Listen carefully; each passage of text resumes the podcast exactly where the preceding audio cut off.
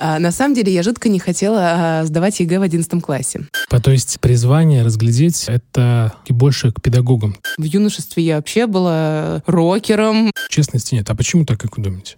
Слушай, у нас там падают рейтинги, давай кому это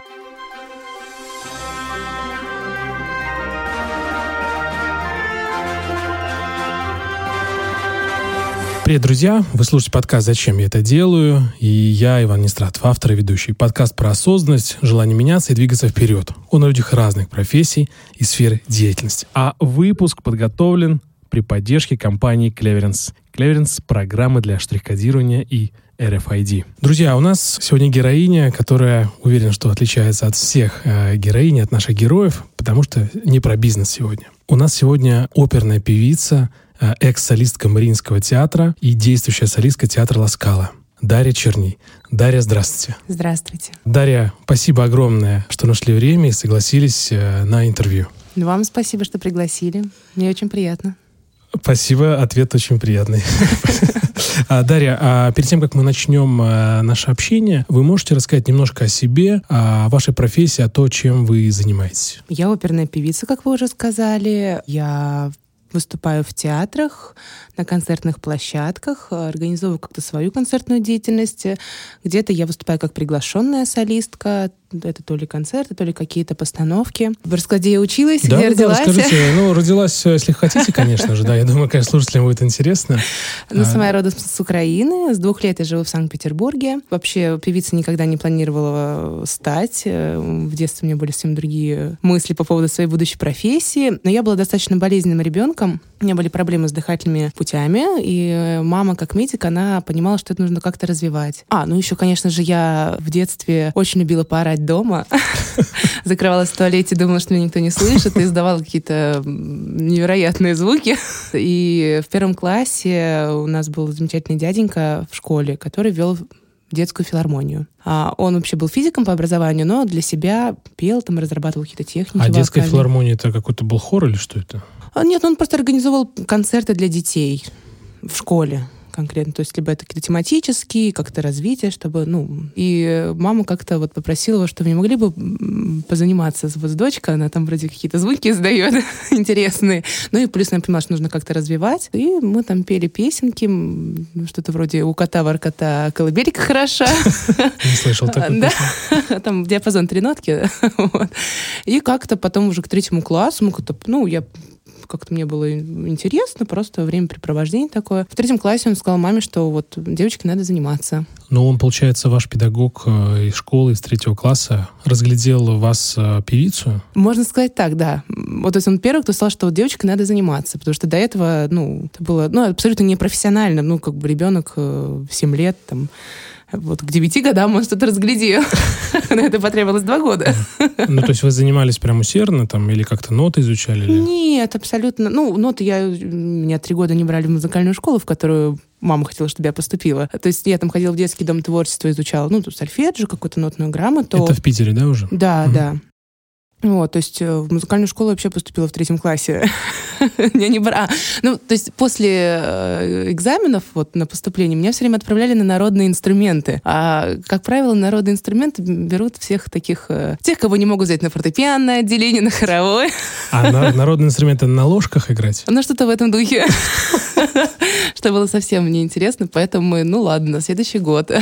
Вот. И я вообще не планировала маме так сказали, она загорелась как-то этой идеей. Ну, может, она уже как взрослый человек что-то слышала, что как-то получается. Вот. И все, так как-то пошло, поехало. Там потом педагоги как-то менялись в связи с некоторыми обстоятельствами. Да и что ж говорить, я там в девятом классе я еще абсолютно не, не планировала. Я там хотела идти в гидромет поступать, там мосты строить, земли изучать вот этими мостами. То есть абсолютно, ну, училась в музыкальной школе, потому что, ну, вроде сестра учится в музыкальной школе, я учусь в музыкальной школе. То есть никто там, я там даже никто там не заставлял, чтобы я там на фортепиано играла, или, там, или активно там хором занималась, что я была на хоровом отделе, все-таки, когда я уже поступила в такие музыкальные школы.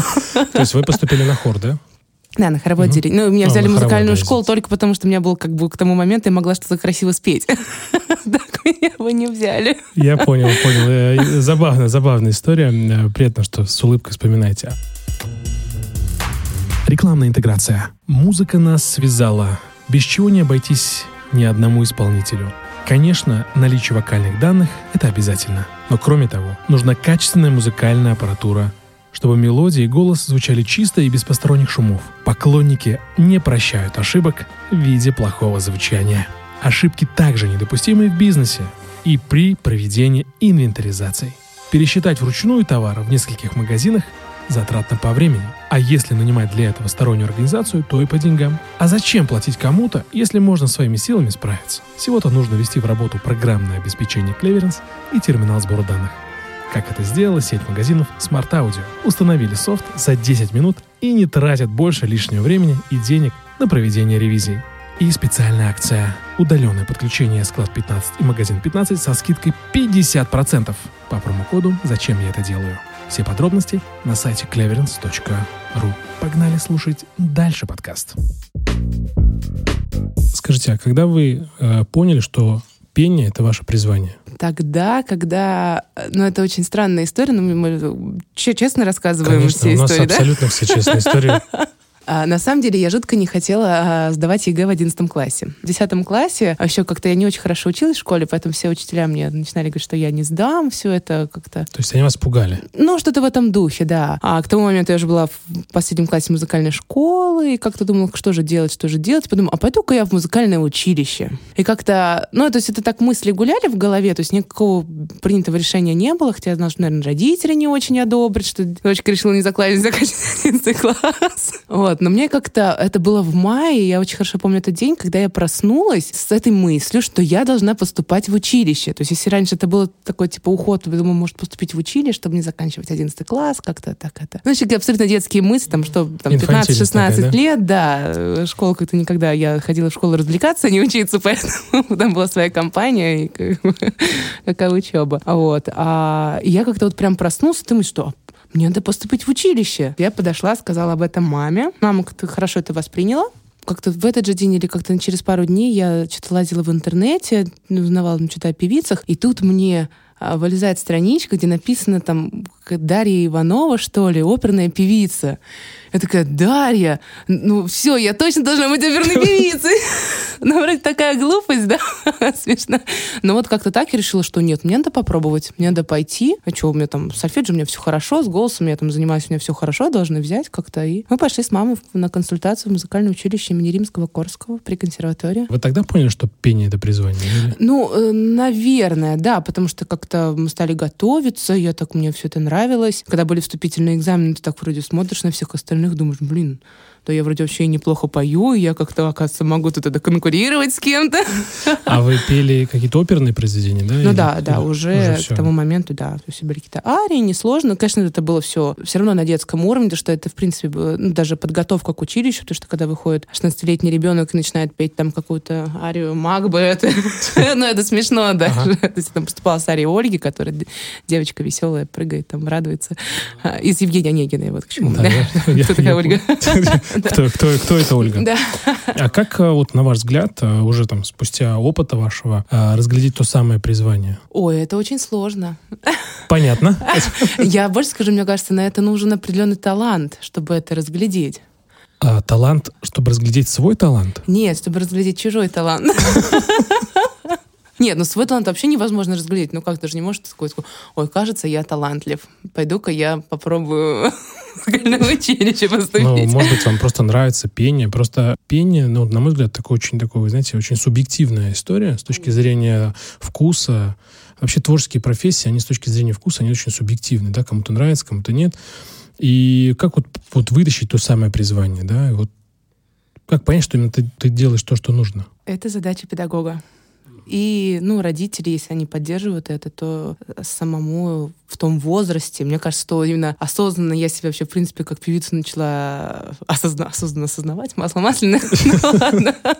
Ну вот буквально последние 3-4 года, когда я точно уверена там в своей вокальной технике, когда мне уже сложно куда-то в сторону сдвинуть с каких-то своих утверждений профессиональных. До этого это все настолько гулящее, и в этом плане даже не, только по технике, по стилю, по вкусу. И это главная задача педагога Вот э, как вот если повезло с детства с педагогом, тогда все хорошо. Если не повезло, ну, тоже, наверное, не страшно, просто этот путь затягивается до того момента, пока ты действительно не нашел именно того самого, который вот... То есть призвание разглядеть — это все-таки больше к педагогам. То есть мы должны, например, взять там детей и таскать их по педагогам, чтобы они разглядели таланты, да? Вот да. Если вот следует такой логике. Мне кажется, да. Окей. Дарья, а вот перед тем, как я ну, готовился к интервью э, с вами, очень, у меня всегда вообще вопрос мне интересен, почему люди занимаются именно этой профессией. И вот э, мне как раз посчастливилось э, задать этот вам вопрос. А почему именно опера? Мне просто это как-то нравилось, причем самой исполнять. Я э, классическую музыку стала слушать вот только когда там уже, наверное, со второго курса училища, ну, колледжа музыкального. До этого классическая музыка для меня... Ну, я не слушала оперных певиц, мне было абсолютно это неинтересно. Мне нравилось, как я сама это все исполняю. Не, ну, вроде, то есть под подачи педагога, который подбирал мне нужный репертуар по моему голосу, по моему диапазону на тот момент, а по уровню сложности, что ну нельзя там 15-летнему ребенку давать там какие-то сложные арии, это, это Потому что голос голоса. ломается, да? А, Трансформация ну, идет? Э, нет, просто физиология еще не сформировавшаяся. Голос-то ломается немножко пораньше. Он, конечно, у всех по-разному. Но когда идет мутация, так называемая, профессионально, то лучше вообще не петь. Ну, собственно говоря, спасибо маме, которая в нужный момент даже взяла академический отпуск в музыкальной школе именно в хоровом отделении, потому что, ну, опять же, я ребенок, который очень любит эм, громко петь, мне это нравилось. Я там была во вторых альтах, басила что-то там такое. Мама в определенный момент мы пошли, взяли справку у фониатора, чтобы меня освободили. Потому что начался процесс мутации, когда перестраивается, ну, как половое созревание, да, то есть на фоне э, гормонов, да, а, меняется физиология. Ну, собственно говоря, у нас тоже аппарат точно так же меняется и становится из детского, он вырастает ага. во взрослый аппарат. А это не задача педагогов разглядеть эту историю? Да, безусловно. То, то есть есть какие-то определенные угу. признаки, то есть голос начинает сипеть, а диапазон он может сократиться на какие-то, ну, потому что он становится обычно либо выше, либо ниже. То есть он, в принципе, меняется. Вот у, особенно у мальчиков вот был детский голос, раз, через две недели ну, его встречаешь, он начинает басить. Да, да, но много таких историй, когда известные хоровые э, мальчики там потом перерастают в там, а певцов, которые уже не, не так интересны или совсем не интересны. Да, конечно, да. Такая э, по-моему. Лоретти, который, да. да, пел прекрасным детским голосом, потом он вырос, и он перестал быть интересным. А, я почему-то вспомнил Парамонова, по-моему. Да, да, да, ну точно такая же история, собственно говоря. Голос сломался и, и все. И сломался. Хорошо, а все-таки, если мы говорим, почему выбрали этот путь, потому что а, у вас стало получаться, правильно? Да. И да. вот с на, правильной подачей правильной педагога пода- у меня стало это получаться, да. То есть правильно подать, то есть вы много упомянули историю про педагогов, то есть э, в пении и очень много зависит от педагога, получается. Я считаю, что 95% зависит от педагога. То есть, условно, там, я человек, который абсолютно далек от пения, возьмет правильно сейчас педагога, и я научусь петь, и могу работать в Ласкало. До... Нет, ну, наверное, в Ласкало... Ну, я не знаю, какие у вас таланты. Может быть, у вас скрытый талант, который вы до сих пор не раскрыли. И у нас он умирает. Просто талантище.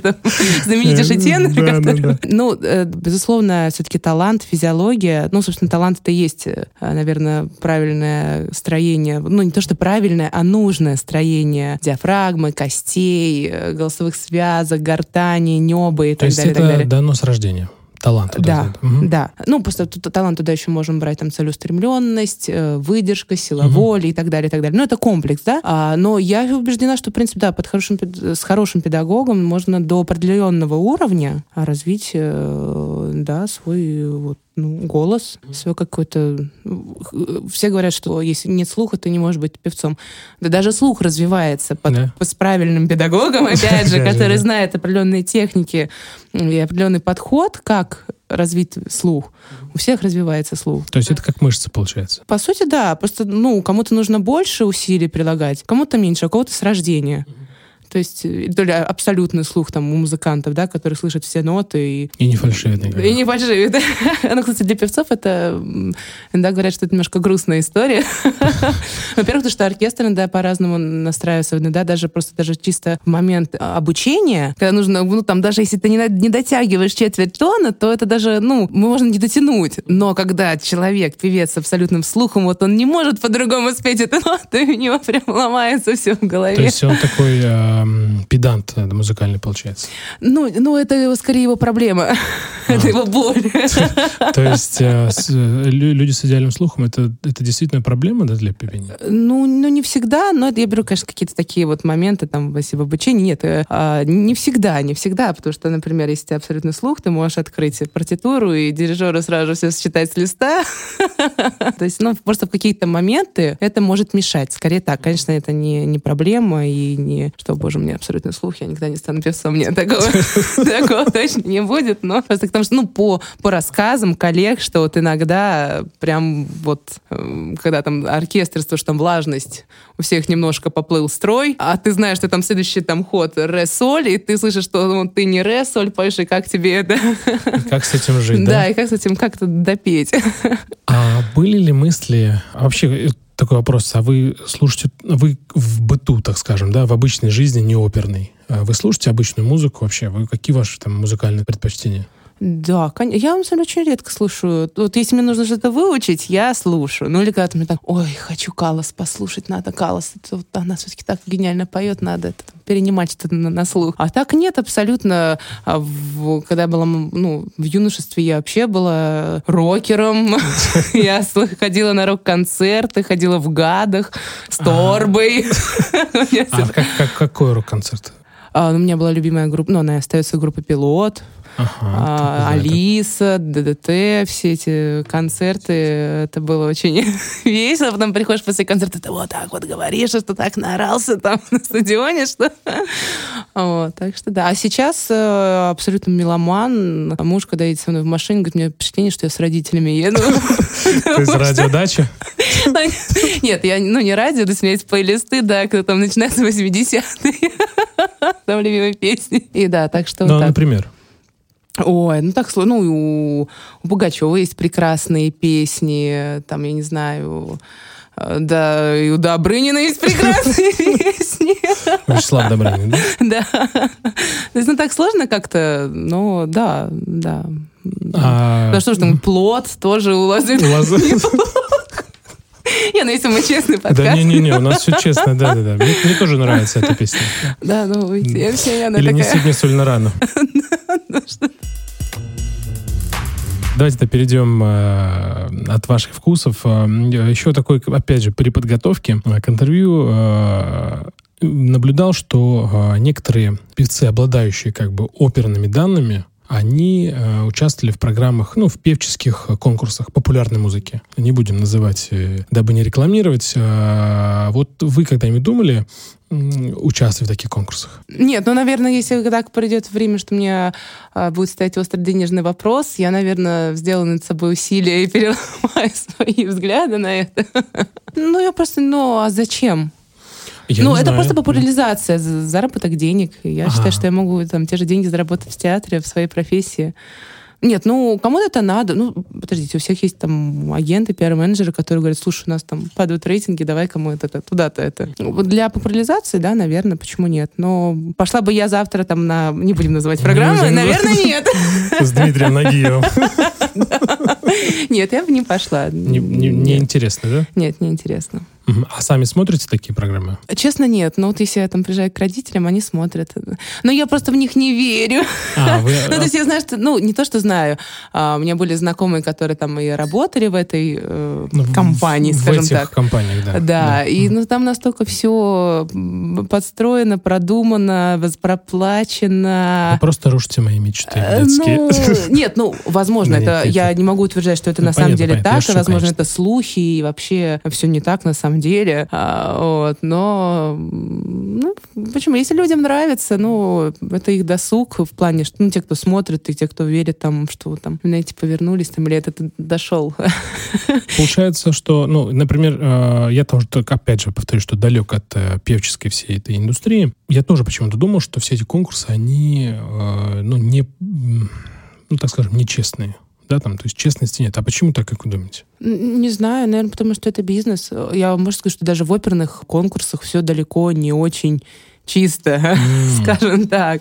То есть даже мало того, что а, люди, ну, ну в жюри, да, берем жюри, у всех там, они все там певцы, которые там уже, ну, оставили свою карьеру, кто-то, в принципе, педагог, кто-то там из театров, какие-то кастинг-менеджеры, еще кто-то, и очень многие приводят своих людей. Ну, как подсу, ну, наверное, на все соревнования, когда есть какие-то свои, кто-то кому-то подсужит, кто-то кого-то, наоборот, валит. Просто э, вообще проблема в том, что пение — это, ну, такая дисциплина, скажем, что ее нельзя посчитать. Нельзя, угу, что если ты решил, да, да. да, ты длиннее там дальше всех прыгнул, значит, ты молодец. А тут таких критериев нету. Все на вкус и цвет. И... То есть все очень субъективно, да? Очень субъективно, да. И нет, ну я даже на такие конкурсы, там люди, извините меня, там петухов давали, но им все равно давали премию. Это ж как? А что значит дать петуха? А, ну, когда там не взял ноту, например, какая-то высокая нота или где-то там... Или с кем-то подрался, я просто подумал. Нет. То есть, когда у тебя а, какая-то была техническая проблема, которая тебе не дала исполнить э, хорошо там какой-то пассаж или какой-то там скачок, выход наверх и так далее. Вот. Ну, то есть это, это как раз э, это как бы должны точно идти баллы вниз. Ну, понятно, конечно, да. Если дал-то петуха-то. Ну, это как заступ, например, там у спортсменов, если они заступили за, линию, за линию да. да, то все, ты там либо да, другая попытка, либо там еще что-то, да. То есть, и думаешь, как так? Вообще зачем тогда в этом? Ну, то есть, либо тебе нужно искать такого же человека, который тебя приведет туда.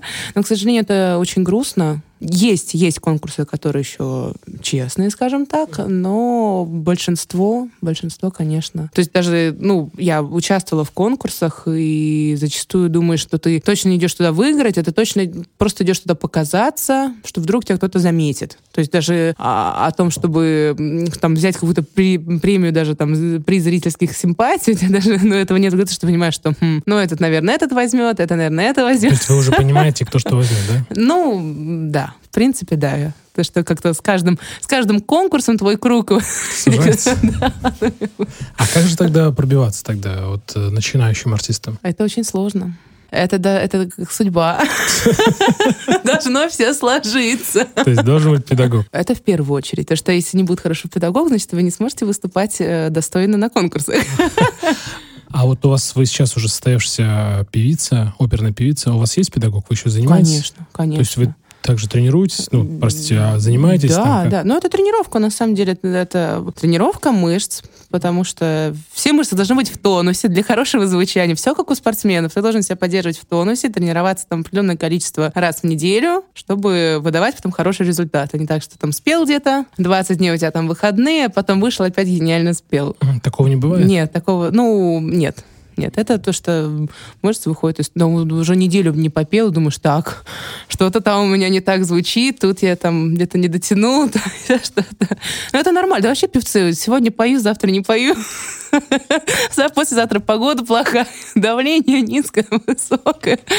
Но вы заставляете себя петь, заниматься, или вы всегда делаете с удовольствием? Удовольствие приходит в процессе. Да, конечно, бывает дни, когда ты, ох, там или перейти урок рано, или вообще, в принципе, состояние не очень. А вы еще ездите на уроки, получается? Да, я больше скажу, что я живу в Пушкине, а езжу заниматься в Озерке на другой конец города. 64 километра, по-моему, по каду мне в одну сторону. А, как спортзал почти такой, да? Ну да, тренировка. Как вы себя заставляете? Ну, тут, ну, знаете, нет вопросов в заставлянии себя, потому что ты понимаешь, что это надо, ну, давайте тогда, знаете, как задам вопрос. А где вы черпаете энергию для того, чтобы э, начать заниматься? Наверное, дело в том, что я просто занимаюсь своим делом, именно своим, которое подходит мне. Вы нашли, да, призвание. Да, это вот, э, видимо, оно. Но есть... к этому это был очень долгий путь, потому что, опять же, я вообще не, долгое время даже не представляла себе, что я буду певицей. Это, что уж там говорить, даже когда там в училище ты учишься, это, ну, это еще не тот возраст, когда ты такой, типа, точно буду певицей. Ну, ты просто понимаешь, что это, так, с каждым годом ты понимаешь, насколько это все-таки сложная профессия, как в ней сложно удержаться. Ну, то есть это действительно трудно. И только потом ты каждый раз для себя делаешь выбор. Мы идем дальше, или мы на этом заканчиваем и занимаемся, начинаем заниматься чем-то другим, потому что это нам не подходит там, по характеру, у нас не хватает сил, не хватает выдержки. Люди, которые там где-то по сторонам говорят, что это там плохо спел, у тебя там что-то не получилось, и как ты на это реагируешь, может это переступить через это и пойти дальше. Или ты можешь, ну все, если так сказали. Ну, опять же, это вопрос поддержки. Главное, что у тебя была хорошая поддержка. Это педагог, который тебя поддерживает и спасает э, тебя в таких ситуациях, когда, что, конечно, есть э, неудачные выступления, а, есть провальные выступления. У вас и... такие были? Конечно. Так, это, вы, мне, вы... мне до сих пор снится в страшных снах, но, конечно, они были. То есть это, ну, педагог, это родители, конечно, здесь есть родители, которые поддерживают. Мне тоже в этом очень повезло, что всегда родители меня поддерживали. И всегда, то есть даже когда я уже начинала ездить по конкурсам и э, в Европу, то есть всегда находились деньги, всегда находились какие-то возможности, даже, может быть, их особо не было, но то есть родители болели за меня и как-то генерировали все свои, все свои возможности, чтобы у меня была эта возможность, за что им огромное спасибо. То есть это в плане того, что получилось, это все-таки как-то вот судьба. Вот оно должно все так получиться. Если, ну вот мы вернемся к... А, судьба и труд, а, а труд ваш? Ну, безусловно, но это тоже, ну, если бы я была другим человеком, наверное, у меня было бы меньше труда, усердия там и подобного. Но это желание все-таки как-то через желание приходят эти силы на этот труд, на то, чтобы через... На самом деле мир певцов, вокалистов, он ужасен. Да, раскройте-ка, расскажите-ка нам. Это такое большое болото, со змеями, с крокодилами. С завистью, наверное, с кучей негатива. Ну, тут, видите, проблема в том, что, мне кажется, самая первая проблема, помимо того, что вроде все стараются, все, которые пришли, например, в консерваторию, а там в училище, они все уже, в принципе, предполагают, что они хотят быть певцами. Ну, состоявшиеся, да, уже такие? Ну, с точки зрения подготовки. Ну, если их уже приняли, uh-huh. да, то есть у них есть какие-то задатки певца, да, то есть у них там уже оценили, что у них есть талант, у них там есть на этом обаяние, у них есть внешность, э, у них есть подача, да. То есть, а как... то есть внешность тоже важное обаяние? Э, обаяние. Обаяние, да. ну да. Ну, это сложный вопрос. Кто-то говорит, что это врожденно, кто-то говорит, что это можно как-то развивать в себе. Ну, хотя зрителя не обманешь. Потому что, например, не, не тревка, которую все обожают, у нее такое обаяние. И даже, мне кажется, больше берет обаянием, чем... Ну, конечно, она профессионал, э, певица высшего уровня, но на одну певицу смотришь, ее интересно слушать. Даже там неважно, как она поет, но вот она, она так повернет ручкой, так глазками там где-то стрельнет, стрельнет, стрельнет. Как вам больше нравится? Да, на другую смотришь, она вроде все так классно поет, так все ноты, все чистенько, все технически. Но ее настолько неинтересно слушать. И вот это вопрос чего? Наверное, обаяние. Вот оно, видимо, либо есть, либо нет. Ну, э, например, у нас есть куча в консерватории предметов, которые вроде как-то это пытаются в себе это взрастить. Да. Не, ну это все же, это и актерское мастерство, это и сценическое движение. Ну, то есть, в принципе, помогают с этим. Вот. Но э, по поводу, если мы начали говорить зависти, то если ты уже поступил туда, то есть ты, в принципе, имеешь шанс стать певцом. Но все равно всех природа всех одаривает одаривать, так можно сказать? Да, говорите, как хотите. Здесь, здесь говорят, как хотят.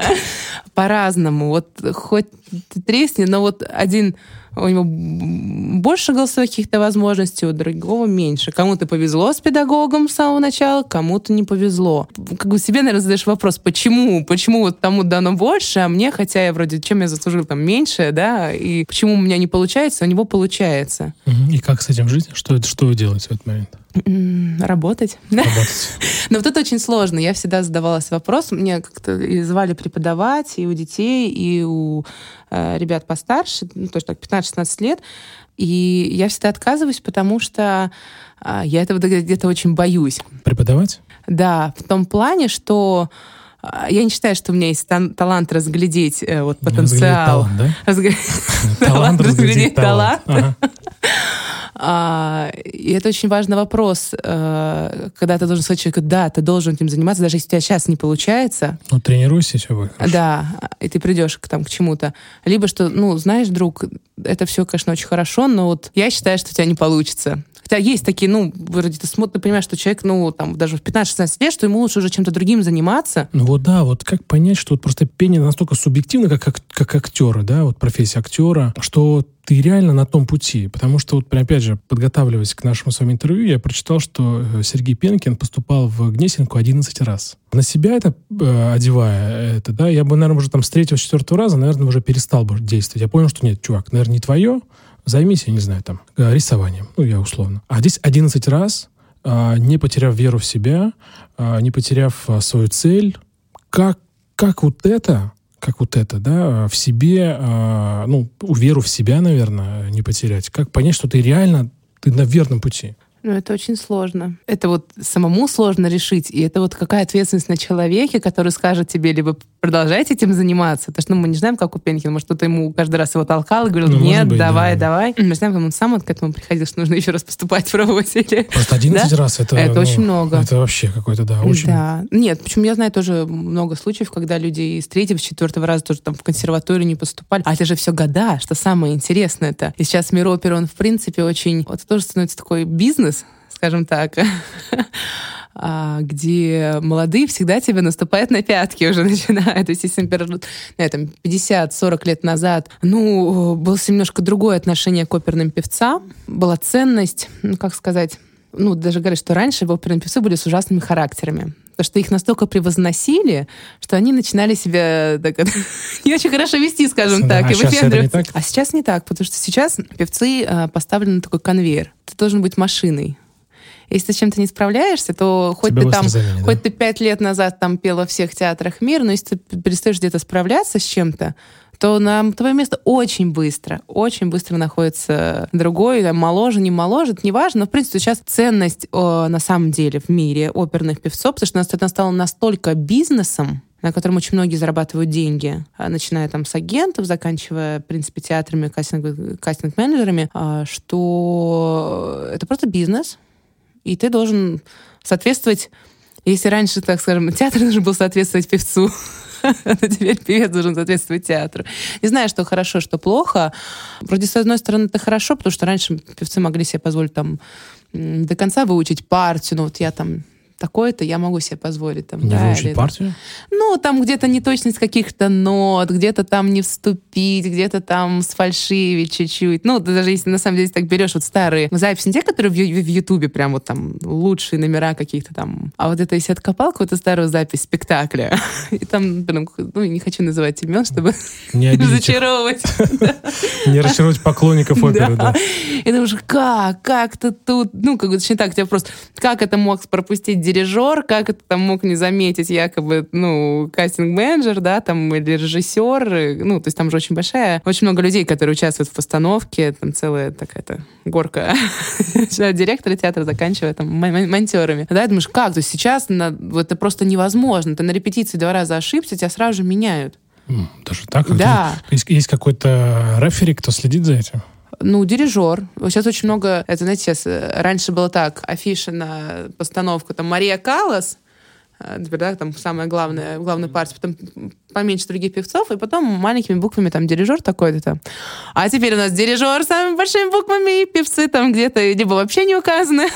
То есть дирижер самый главный сейчас? А, ну, практически, да. Ну, вот, э, дирижер именно в процессе уже подготовки к спектаклю, не, на, не, не в момент, когда э, готовится постановка в плане, что выбираются певцы, дирижеры, там, режиссеры и так далее. Этим больше занимается кастинг-менеджер, это его обязанность. А вот когда уже состав как бы сформирован, начинаются репетиции, вот тогда да. Режиссер самый главный. Я думал, что певцы самые главные. Но вот раньше так было. Тогда певцы могли говорить, что я не буду делать это движение, я должна стоять, там, я пою арию, я должна стоять ровно, чтобы хорошо спеть арию, я должна там ничего не делать. А сейчас свою арию должен сделать колесо, а пробежаться по сцене, перепрыгнуть через скамейку, там, не знаю, поцеловаться с тенором в какой-то момент в паузу, и вот тогда да.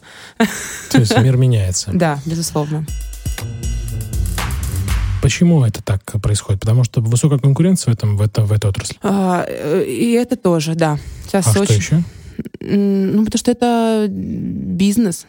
Потому что сейчас людям уже не интересно. Ну, в принципе, вкус людей падает, я так считаю. Сейчас уже не интересно прийти, там, не знаю, на оперу Аида и смотреть на Э, ну, как по сюжету, там, на Египет, на, там, на Нил, на этих сфинксов, да. А сейчас уже надо, чтобы это было что-то интересное, яркое, с, там, я не знаю, с интересными костюмами. В Германии, например, вообще катастрофа творится в этом плане, потому что там, если за оперу не появился голый человек на сцене, это провальный спектакль. Прям, прям полностью голый? А, но у меня было очень большое потрясение. Как-то была в Берлине, брала мастер-класс у одной певицы, и она как раз участвовала в постановке Дон Карлоса, пела там главную партию, э, партию Эбели, и она мне дала билеты. Ну, пригласила, чтобы я посмотрела спектакль. И я не помню точно, ну, мне, э, в принципе, постановка неплохая, но в какой-то момент, по-моему, в конце второго акта выводит э, пять э, голых э, людей, там три, трое мужчин, двое женщин, и так сажают на, на попу, как бы вроде у них ноги связаны, руки связаны, ничего пока не видно, ну ладно. А и в какой-то момент, то есть на кульминации, когда на кульминации финала, их начинают поднимать на веревках за ноги вверх. То есть даже пока они там шли как-то и садились, даже было особо не видно, голые они или нет. И потом, когда их поднимают, и ты видишь, э, ну, естественно, ты обращаешь внимание на мужчин, когда их половые органы начинают так бэм свисать. Это, это было такое потрясение. Я думала, господи, бедный Верди, он там переворачивается, наверное, в могиле. Ну, то есть, и все, я, там была еще русская девушка знакомая, я говорю, господи, какой кошмар. Она такая, в смысле? Ты что, не понимаешь, что здесь хотел сказать режиссер? Это искусство? Да, и это, о господи, что, как это увиденное не развидеть, как это в своей памяти, когда вот ты... А причем еще там как бы не молодые накачанные парни были, там были такие как бы дяденьки под 60, и все это дряхлое. И даже, вот, ну, это как бы мой личный опыт, то есть не говоря уж о том, что я там слышала, как там проходят постановки, но то есть сейчас, если тут чего-то подобного нет, то это неинтересно. То есть это элемент шоу стал опера, да? Наверное, да. Ну, или, например, вот недавно я еще, когда до пандемии, когда еще была в Милане, и... А вы в была... Милане живете, да, если вы работаете в Ласкале? Ну, жила. Вовремя уехала, скажем так, раз перед началом пандемии. Там у меня закончился контракт. Э, ну, просто надо понимать, что у нас немножко разные... Ну, в России штатные театры. То есть это как тебя как взяли на работу. По книжке. Да, это тебя как взяли в штат, так ты там и сидишь, пока тебя не уволят. Ну, скорее, ты пока ногами вперед не вынес, потому что вокалистов очень сложно увольнять, потому что очень сложно доказать их профнепригодность. Вот. А в, в Европе там все по контрактам, то есть с тобой заключают контракт на определенную постановку, и потом, ну, то есть эта постановка закончилась, тебя захотели позвать на другую постановку, то тебя зовут. Вот, потому что вроде по нашим русским меркам меня можно назвать действующей солисткой ласка. Но, ну, по, по сути, это, это можно назвать всех людей, которые пели хоть раз на, на сцене Ласкала, их можно назвать действующим. То есть контракт там у меня закончился на данный момент. Но там сейчас вообще, в принципе, все очень сложно. Э, последний было в сентябре 2019 года да, там была постановка Регалетта, пела там Аддалену. Вот. Мы вовремя уехали оттуда, потому что, бах, ну, мы там снимали квартиру, я говорю, я с мужем. Там, нет, я там жила два года. Жила два года, когда меня начался контракт с академией. Потом, когда уже закончилась, закончилась академия, но еще были проекты, которые я должна была ну, допеть по контракту. Это были уже не академические проекты, а настоящие. Ну, как не настоящие, взрослые. Взрослые.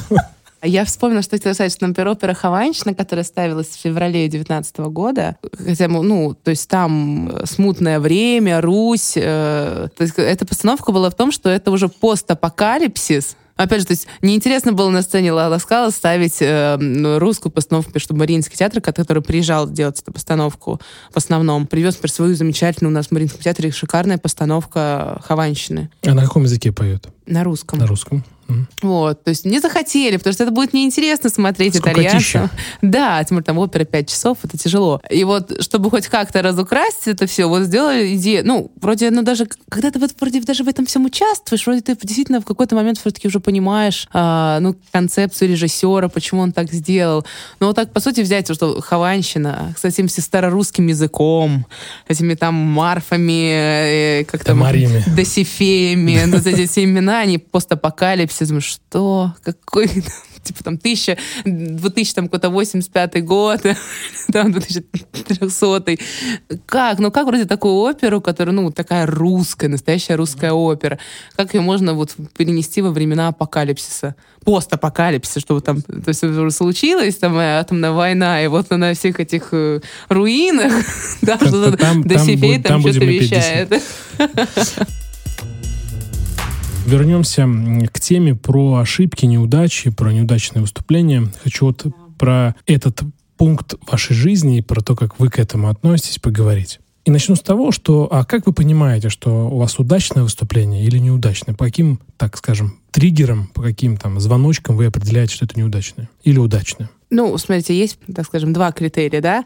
Первый — это когда ты реально что-то не смог сделать, ну, там, не знаю, ты не спел какую-то ноту, или она у тебя сорвалась, или ты не чисто спел что-то, там, не знаю, вот у тебя затмение случилось в голове, и ты, и ты потерял линию, что там фортепиано играл или оркестр, и ты так просто выпал. То есть, э, причем-то даже не вопрос там какой-то там, что-то там не сосредоточен был, не настроен там или еще что-то, но вот, то есть что-то пошло не так, грубо говоря. Причем это бывает у всех, э, абсолютно нормально. Но это как фигуристы, они даже на чемпионате мира, они что, они делают прыжок, и некоторые из них падают.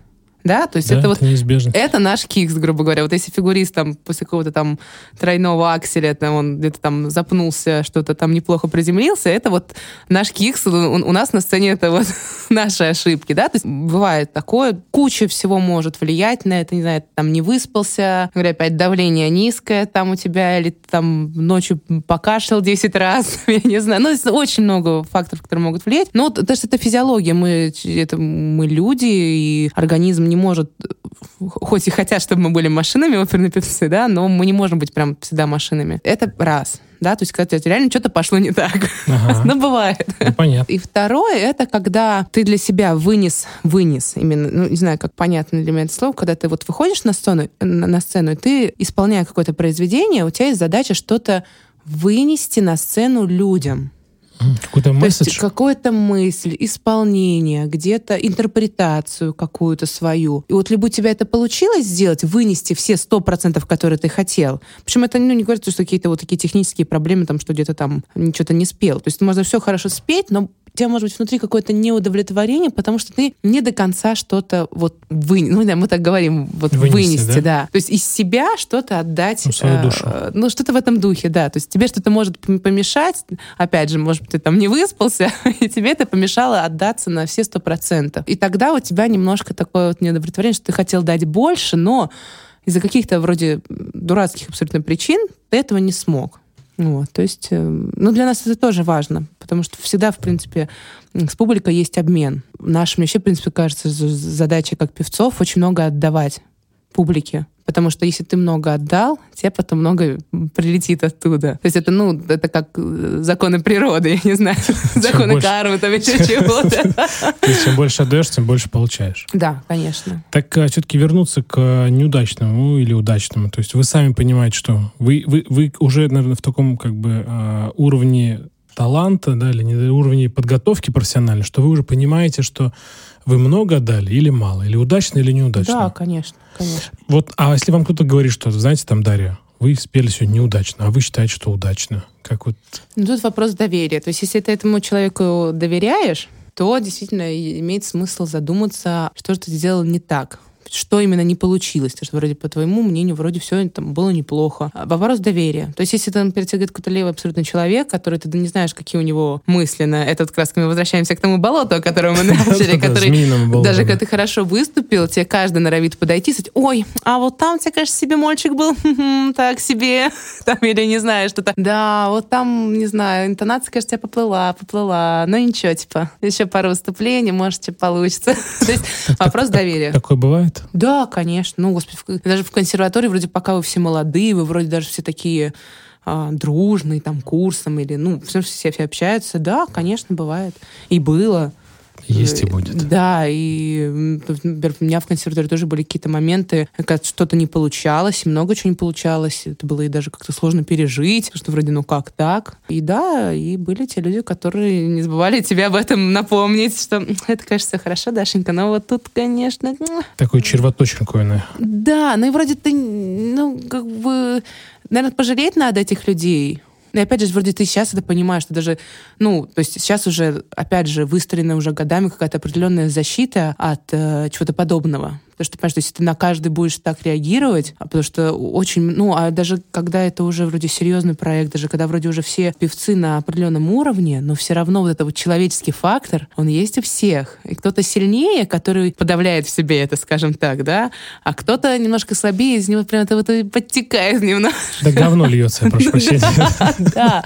То есть уже то есть есть механизм какой-то защиты, когда ты можешь послушать, да, спасибо. И просто эта мысль даже не вошла тебе в голову, что ты понимаешь, что это нет, ты Да даже не будешь, ты. это- ты даже не будешь об этом думать, что какой-то там, блин, непонятно кто-то что начинает себе говорить. То есть, а есть люди, например, там, вот тот же педагог. Педагог.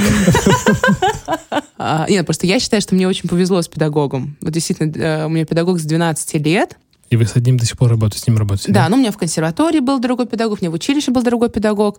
Но да, именно вот такой э, это, фундаментальный. Были, конечно, моменты, то, что в жизни всякое бывает, мы там какое-то время не занимались, э, там еще что-то. Но в принципе, вот в целом, да, то есть могу сказать, что у меня с 12 лет, там, до вот моих 20, уже почти 8, э, один педагог, да который меня, когда у меня ничего не получалось, просто зашкирятник меня из этих болота вытаскивал, восстанавливал, что и были голосовые проблемы э, серьезные. Ну, как не серьезные, то есть там никогда мне там профнепригодность не ставили, узлов на, свя- на связках не ставили, но чисто даже это же э, психологически в, своем большинстве проблемы. Как раз таки вот когда тебе, у тебя что-то не получилось, тебе что-то сказал, что ты говно.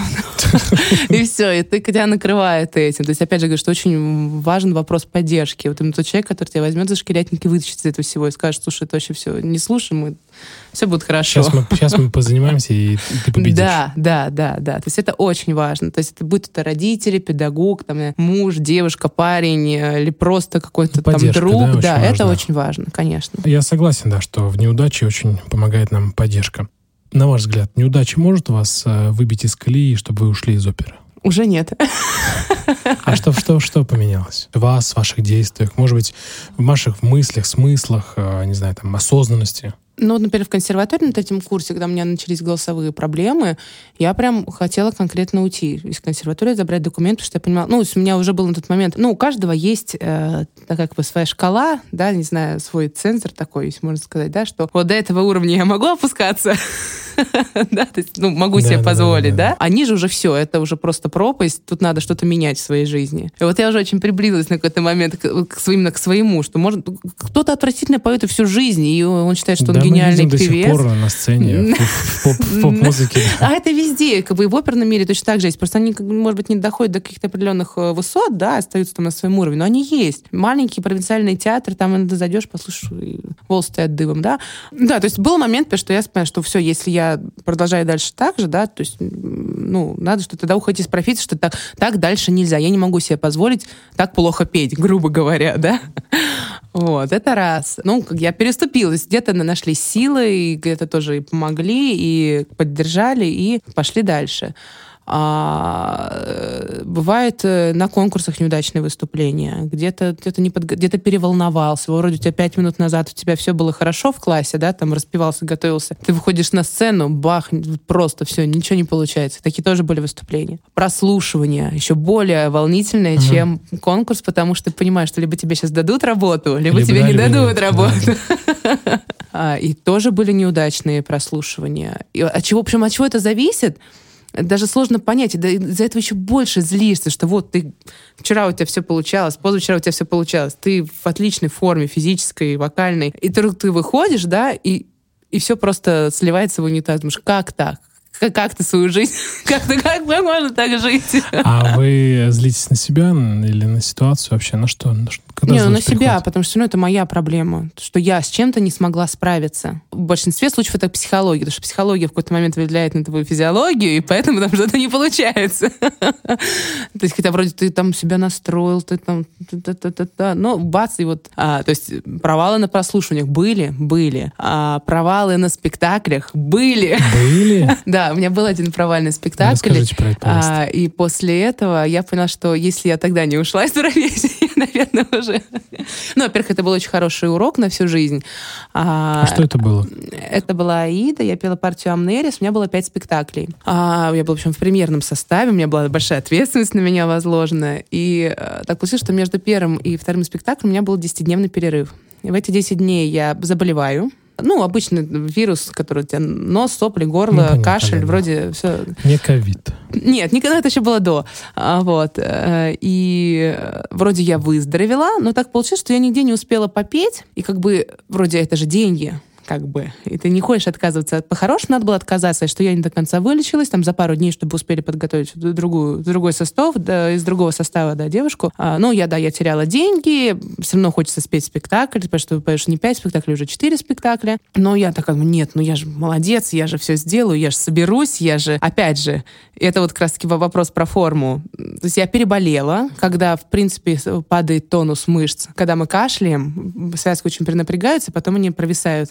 Ну, поч- почему там охриплость, э, А, понятно. все да, да. такое. Значит, я, в принципе, переболела, то есть у меня упал, и я еще и там за пару дней до я даже не попела. Потому что вроде всегда, всегда, ну, всегда говоришь, что если ты болеешь, надо молчать, чтобы еще больше не напрягать связки. Поэтому вроде молчала, чтобы как-то до спек- спектакля до- дойти.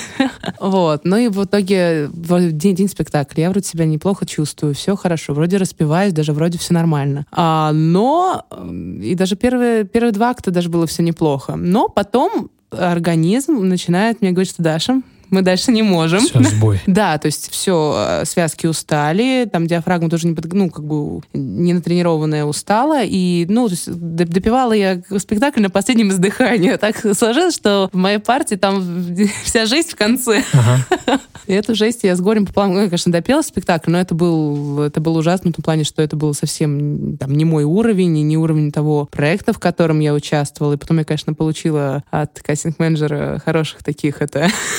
Люлей. Люлей, Да. Назовем это так. Нет, вообще была так просто проблема, что как раз на этот спектакль там приехали, кто-то там приехал. То есть должен был достаточно быть такой показательный, а под конец спектакля Мамнери сдулась немножко. Вот, то есть, ну, это был провальный спектакль. Ну, конечно, мне потом все говорят, да нет, ничего такого там страшного не было. Ну, да. Ну, это ну, скорее поддержка просто. Да, конечно, ну потому что, ну, многие бы сломались бы. И я в какой-то момент, ну, я помню, как я вышла из театра. Мне, во-первых, мне не хотелось выходить на поклон, и я говорю, можно мне не выходить? Ну, то есть это ну, для меня лично. Для кого-то в зале, может быть, даже кто-то до этого даже и не заметил. Там люди, которые не связаны с оперой, они даже ничего не поняли. Но лично для меня это был такой позор, что я говорю, я не хотела выходить на поклон, и я потом просто ждала, чтобы все вышли из театра, чтобы последний выйти из театра. То есть вам настолько было плохо, да? Да, да, потому что, ну, это был позор для, для меня.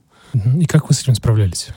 Это было тяжело, что самое ужасное, что у меня через три дня был следующий спектакль, и нужно было как-то найти силы себе опять выйти к тем же всем людям, к тем же, к тому же хору, к тому же оркестру, к тому же дирижеру. Ну, благо мне вообще не сняли, потому что иногда и снимают. А, Как-то так все-таки мне доверили. Э, Ну, я сказала, что да, извините. Ну, Но говорю, опять же, но опять же, для меня, не- э, точнее, для меня это была катастрофа. Для кого-то это, ну, господи, там что-то там где-то там не дотянула, где-то там что-то не успела. Как будто, говорю, многие даже ничего и не поняли, что произошло. Просто те люди, которые вроде знают эту оперу, они там могли заметить что-то. У вас высокая планка, может быть, для себя? А как можно быть без высокой планки? Тогда, ну, если не высокая планка, так и можно оставаться всегда на уровне низенько. А если ты хочешь идти вперед, выше, доходить до... э, Ну, в Европе, например, есть э, классификация театров. Есть класса Б театр, э, кл- класса С, Б и А. Как, Вот в, как в аренде, знаете, Б плюс, Б, А плюс. да. Ла Скала — это класс А, да, то есть, ну, круче там Ла Скала, что Метрополитен еще на этом уровне, там, не знаю, ну, как бы мало театров, 5-6 по всему миру. Метрополитен опера в Нью-Йорке, вы имеете в виду? Да, да, да. То есть, если ты хочешь петь в этих театрах, то, соответственно, ты должен...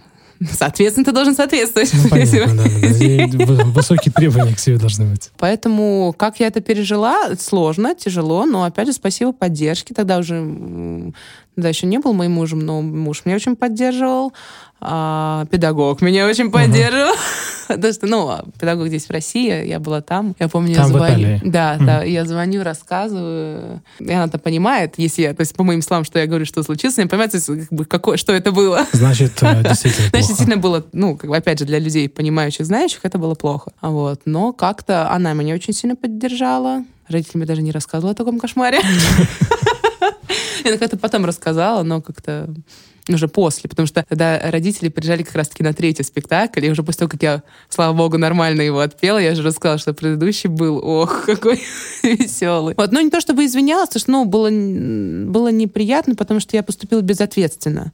Что, конечно, э, во-первых, то, что, ну, я себя дискредитировала немного, что я могу себе позволить выйти там в таком состоянии, да, да? Да, как как бы неподготовленной. А, и, и допустить, что я там могу там не, не допеть спектакль. Хотя я его допела, но не, просто не, не, не в том качестве. Тут ну, вопрос не, именно не так, чисто как качество. Вы себе требования поставили. Да, да. И не те требования, которые я предъявила, когда меня брали на эту работу, скажем так, да. То есть, ну, конечно, я извинилась тогда перед, э, перед дирижером, перед режиссером, сказала, что да, я была не права. Ну, потому что действительно была не права, потому что по-хорошему надо было отменить как бы потерял бы я там только деньги, по сути, да, и ничего. Это было такое немножко самолюбие во мне сыграло, злую шутку ну, со мной. Зато вы все выводы сделали, и я так да, полагаю, есть, что... конечно, в следующий раз я уже знаю, ну, помня те ощущения, что в тот момент О, было со мной.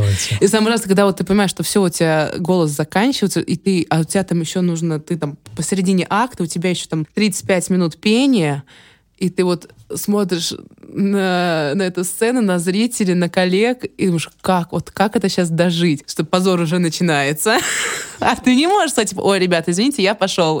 И уйти со сцены, и все. Да. Ой, в случае что-то я себя не очень хорошо чувствую, я пошел. То есть, и это, ну, как будто, понимаешь, что пережить такое я не пожелаю никому никогда. И, конечно же, себе, что в следующий раз я, конечно, откажусь от спектакля. То есть, но хотя, с другой стороны, опять же, если я уже это пережила, то, наверное, вряд ли, что теперь меня может подвинуть своего места. Но теперь знаешь, как действовать. Это очень, очень, очень мудро. Да, да, да, и это хороший жизненный урок. Знаете, надо это учиться на своих ошибках, потому что, как правило, на чужих мы учимся плохо. Да, да, да, весьма, весьма, да, да, да. Поэтому, может, и хорошо, что это случилось, ну, достаточно, можно сказать, в начале карьеры, скажем угу. так, да, то есть... Что было не так больно? Или, или не такие потери Не такие быть? потери, да. То есть вы были непопулярны? Так ну, как сейчас, например? Ну, это, э, видимо, популярность э, среди кого? Среди где как? Среди нас, э, простого люда. В, в оперных кругах на тот момент я только закончила Академию театра, то есть я была, ну да, то есть я была таким молодым специалистом, скажем так, да. Но тут была проблема в том, что как, мне, как молодому специалисту, доверили главную партию на серьезном фестивале в Эрде, когда все серьезно. Ну да, да, все посерьезно. Да, то есть если мне там дали какую-то там второстепенную партию, вообще было бы всем все равно, как бы я ее пела. Там хоть вообще выходила бы, ничего бы там не пела бы. Да, то есть, ну, как бы так, никаких особых, как это, ожиданий не было бы. А тут, когда и, причем у нас было два состава, и буквально в последний момент выбирали, кто же поет премьерный состав, что как бы круто, кто поет там второй состав. Хотя вроде у всех по пять спектаклей, но вот именно вот премьерный, он что, Самое открытие фестиваля, да, да то есть а, то, что мы как открывали этот фестиваль, так мы и закрывали этим. Ага. Да. Тут было то, что тебя так поверили в тебя, а ты подвел. вот Понятно. это скорее давит Понятно. на тебя, конечно. Ну что же, желаем вам такого больше, чтобы не повторялось. Ой, спасибо, да. не дай бог.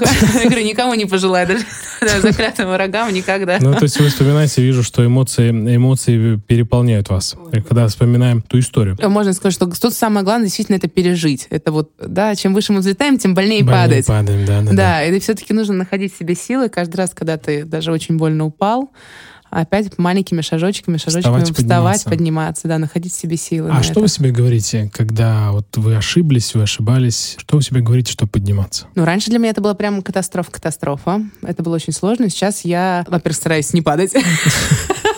И слава ну. богу, как-то с опытом все меньше и меньше. Но ошибки же неизбежны. Да, поэтому, неизбежны. Да, да, да. Тут э, надо понимать, что, к сожалению, не все зависит от тебя. Как-то раньше было, что вот ну, как-то очень много было укора себе, что я там что-то не сделала, что-то там... -то -то. Но есть очень много каких-то факторов, которые, ну, они на тебя влияют, но ты, ну, ты не можешь на них сама повлиять, чтобы их не было. И что мы все все-таки люди, и все мы ошибаемся, у всех что-то не получается. То есть как-то пришло такое осознание, что, ну, конечно, не так, когда был провальный спектакль, да? То есть, ну, какие-то сейчас там, да. Ну, спустя Ну, тоже бывает, например, на последнем концерте а, исполняла арию Кармен Хабанеру. Эту Хабанеру я, поминаю, 12 лет уже, 15. И там два куплета. Текст французский, но он несложный. Опять ты уже 12 лет его поешь. Этот текст, э, там только у тебя каждый раз что-то там интерпретация, тут ты с цветочком, тут ты без цветочка, тут ты там тому стрельнула глазками, тому. То есть такое. А, и вот я выхожу, вот был э, недавно концерт, а выхожу, начинаю петь, и все. У меня когда пелена перед глазами, я на, просто напрочь забываю э, слова первого куплета что-то там начинаю так с, с каждого там, тут это вроде фраза из этого куплета, эта фраза из второго. И вот что произошло в тот момент? Человек, который, наверное, был первый раз на концерте и знает там эту музыку, и знает эти слова, подумал, господи, что она слова не могла выучить, что ли? Что она вышла ну, на да, сцену? Да, да. Ну, ты же не будешь там... Ой, знаете, на самом деле я вообще очень много лет пою эту арию, но что-то вот случилось. Но вот сегодня именно я забыла текст. Ну вот, и вот из-за чего я его забыл? Что я была не подготовлена, была подготовлена. Была не настроена, была настроена. Вот как так случилось? Непонятно. И вот кто в этом виноват? Я пианистка, там, не знаю, или зал, в котором я пела. Неизвестно, неизвестно. Ну, ты понимаешь, ну, ну да, так, так бывает. И пошел дальше. Так, а, что, что, что вот все-таки вернемся к вопросу, а что вы себе говорите, как вот настраиваете себя? То есть вот вы ошиблись, ну, понятно, что там не все зависит от вас, я здесь вас поддержу, да. Что-то еще есть у вас в арсенале, так скажем? Ну, сложно, тут как-то на каждый момент ты как-то все время находишь что-то вот свое, что как-то тебя успокаивает. Но сложно ответить на этот вопрос что какая-то вот такая одна фраза, которая меня всегда как раз... Может быть, и... Э, фраза... Но я так понял, что вы очень мудро подходите к проблемам. То есть, ну, ошиблись, ошиблись, ну, у всех бывает, поэтому отряхнулся, пошел дальше. Но уже как-то с годами как-то вот получается, что так. А по-другому это можно сойти с ума. В какой-то момент я прям поняла, что если я на каждую, вот на каждый свой какой-то даже минимальный промах буду настолько а, эмоционально а, реагировать, отдаваться, то есть, ну, это, это можно вообще перегореть, это можно, ну, ну, свихнуться немножко. Да, понимаю, да. И в какой-то момент, ну, как-то и тоже люди как-то подсказывали, что там не надо так сильно на это обращать внимание, как-то сегодня так, завтра будет всем по-другому, и расслабься. И как-то я пришла к тому, что действительно надо отпускать ситуацию. Ну, произошло, сделали всякие-то выводы и пошел дальше. Завтра будет по-другому. Завтра, завтра будет лучше. День. Да. Завтра новый день. Завтра все будет по-другому. То есть вот так, да. Понятно. Спасибо. Спасибо, Дарья. Хотел бы перейти плавненько к работе в театре как я говорил, что вы экс-солистка Мариинского театра и действующая солистка театра Ласкала. Расскажите про то, как вы пошли работать или служить, наверное, все-таки правильно, да? Ну да, можно так сказать. Да, в театре же служат все-таки, да? Там, вот, вот. Скажите все-таки, как вы попали в Маринку? Так, по поводу Маринки. Ну, надо говориться, что все-таки это не наша Маринка, которая в Питере, это Маринка 4 в, во Владивостоке. Приморская сцена, так называемая. История. Значит, на пятом курсе уже это был апрель. У нас замечательная консерватория, у которой есть свой театр. И прелесть нашей консерватории, повторюсь, что... А, питерской, угу. да. Причем в московской такого нету, и нам москвичи все завидуют, что у нас вот есть свой театр, и мы ставим там студенческие э, постановки. Причем это взрослые спектакли, «Травиата», Евгений Онегин, «Царская невеста», «Кози фантутте», все, же, все женщины поступают так, Моцарта. То есть мы, будучи студентами, участвуем в настоящих взрослых постановках. Вот, и это был э, как я сказала, уже апрель. А я тогда готовилась э, к Евгению Онегину, и мой мой Онегин,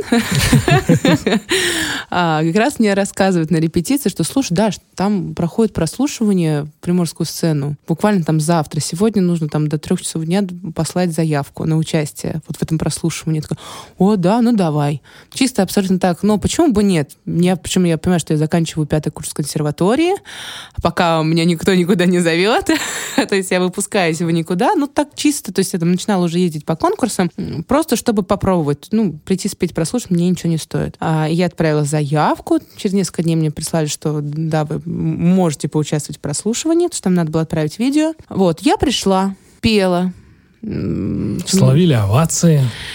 Там был только там дирижер-концертмейстер, да, нет кого было ловить овации. Но просто ну, там, как всегда, ты спел, попросили одну вещь, попросили вторую вещь спеть. Спасибо, до свидания. А если вас попросят то, что спеть, а вы этого не знаете? Как правило, такого не бывает, потому что ты заранее ну, тебя а, просят... шорт-лист э, такой некий. Э, лист, э, да, арий, который ты можешь спеть. Но если, конечно, там э, дирижер или режиссер знает, что у него там будет постановка какой-то определенной оперы, и вот он, он в тебе увидел там именно этого персонажа, он может спросить, а вот вы это поете? Ну и там уже ты или говоришь, ну, в принципе, да, но я там еще только это учу, или нет, я это не пою. Я обычно в эти моменты вру и говорю, что да, конечно, я это пою. Что как же можно такой шанс упустить, а вдруг скажешь, что, а, да, ну там, ну ты говоришь, о, знаете, у меня сегодня просто нот нету, а, может быть, я могу вам завтра спеть, и ты такой за ночь быстро учишь эту арию или кусок из оперы. Вот. А. Не теряйте шанс, отлично. Ну, ну да, так это, это Елена Образцова, великая русская певица, она говорила, что мне всегда спрашивают, я всегда врала и говорила, что я все это знаю. ну, потому что там ты так свою карьеру построил на том, что... И ты, ну, действительно, тебе, конечно, нужно впрячься, там, за ночь, за день выучить, ну, партию там обычно сразу же не спрашивают, да, но там даже если тебе сразу же говорят, что да, ты да, спой там, я вижу тебя там тоской, например, да, и ты там за, за три дня учишь клавир тоски, ну, угу. это вот твой шанс, опять же, твои... А, а можно просто по нотам, по, по, ну, по, по листочку спеть? Или так не получится? Нет, как правило, так уже нельзя. Если, ну, на прослушивании, то есть там же смотрят а, а память твою проверяют? Ну, и это в том числе. Если ты не можешь спеть, никто же не знает, что ты там за ночь выучил э, этот кусок. То есть нет, то есть если ты уже выходишь, надо, конечно... Нет, ну можно, бывает случаи, когда ты говоришь, что, знаете, я, если вам интересно, я могу завтра там прийти вам и спеть, выучить это да, ну, ты уже как бы признаешься в том, что ты это не знаешь. В принципе, там, если что, поставить на пипитер ноты, там, если чтобы вдруг что подглядеть. Посмотреть, да? Ну, это все от случая зависит. Вот. У меня были такие случаи, что спрашивали, а ты вы это поете? Конечно, конечно. Ты даешь 5 арий, но берешь все ноты с собой. Как раз таки на тот да. случай, если вдруг тебя что-то спросит конкретное, что интересует. Потому что, конечно, твой репертуар там 5 арий не, ну, ну понятно, больше, ага. чем 5 арий, просто как бы вроде самые твои показательные. Самые ты, топовые, да? Где ты там не, не налажаешь, где все спокойненько. Твои сильные стороны показываешь. Вот. Вот так вот, вернемся к прослушиванию. То есть я спел, мне сказали спасибо, до свидания. Ага, Дарья, скажите, а может, может ли быть такое, что режиссер попросит вас, Дарья, а спойте вальс бастон? Такое может быть? Нет, вальс бастон вряд ли. Нет, ну, может, если меня хочет позвать на какую-то закрытую вечеринку, где нужно спеть именно это за какие-то большие деньги, может быть. Ну, то есть что-то не из Арии, там, ну... Нет, э, режиссер может попросить, э, он может спросить, а вы там можете сделать колесо, или вы можете там встать на мостик. То есть проверить, ну, если он знает, что у него будет постановка, где твой герой должен там э, или, или боитесь ли вы высоты, когда, ну, если нужно вдруг вас это над куполом подвесить за ноги. Ну, понятно, Ну, хорошо, давайте тогда вернемся к прослушиванию. Мариинский театр, Приморская сцена, и вот вы спели. Да, я спела, причем в этот же день я куда-то в Москву уезжала тоже на какой-то конкурс. То есть это было так, пришла, спела, мне сказали, да, спасибо, до свидания. Я такая, спасибо, до свидания. Ну, никакой серьезности, да? Ну да, то есть это было абсолютно так, ну, просто прийти, спеть, да, дали возможности, дали. То есть никаких там... Да я вообще, если честно, никуда не хотела уезжать. Я люблю Питер, и я такой человек, что я... Мне сложно даются переезды куда-то, тем более, я понимаю, что если я туда не берут, это же нужно как бы на постоянку туда уезжать. Ну, это да, Владивосток. Да. Это... Далековато, да. это 7 часов разницы. Вот. И и как-то потом через месяц приходит сообщение на электронную почту, что мы вас рассматриваем как э, молодого специалиста, та та та та та та та та та та там с таким окладом, туда-сюда. Ну и так получается, что как раз а, там консерваторию закончила там 25 июня я получила диплом, и уже 1 августа меня ждали во Владивостоке. Сложно дался этот переезд, что я еще была тогда ребенком, мне только 23 исполнилось. Страшно было уезжать в никуда, по сути, потому что там ни знакомых, ни друзей, никого. Я уехала, начала там работать. У нас как-то не очень сложились отношения с э, директором оперы. как-то, помню, я зашла в театр, и как-то сразу на нее наткнулась. Она говорит, а, ну нам вообще мэтт-сопрано не нужны. А мне мой голос? Э, мэтт-сопрано, да, что у них типа в штате и так есть. Э, а расскажите, расшифруйте, вот меццо-сопрано, что это для нас не, не посвященных? Ну, если прям совсем глубоко вдаваться в этот вопрос, и просто это все истоки, конечно же, сотни-сотни лет назад, еще во времена там Моцарта, в 16 век, 15 То есть было сопрано, это женский голос. И, а, то есть, в принципе, это как такого женского низкого голоса не было такого подразделения. Было как бы пол сопрано. Меццо — это по-итальянски половина. То есть буквально, что вот есть типа нормальный женский голос с хорошим диапазоном, и есть половинка от этого. То есть, э, ну, потому что действительно у меццо-сопрано у них э, диапазон немножко пониже.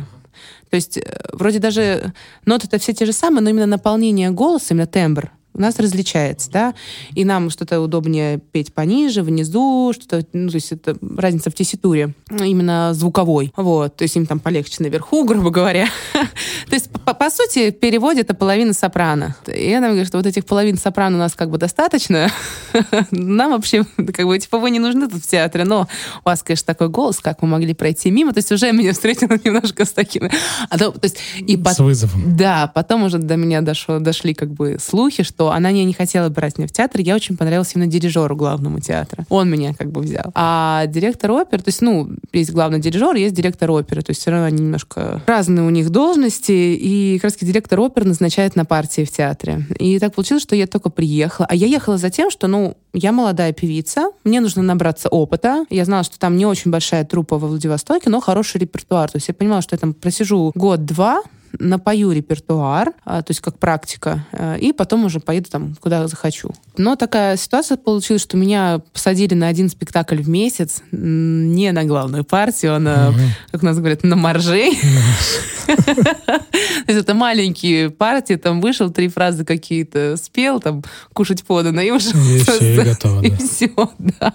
То есть, например, даже ту же Ольгу, которая уже в консерватории на тот момент несколько раз спела, мне не давали.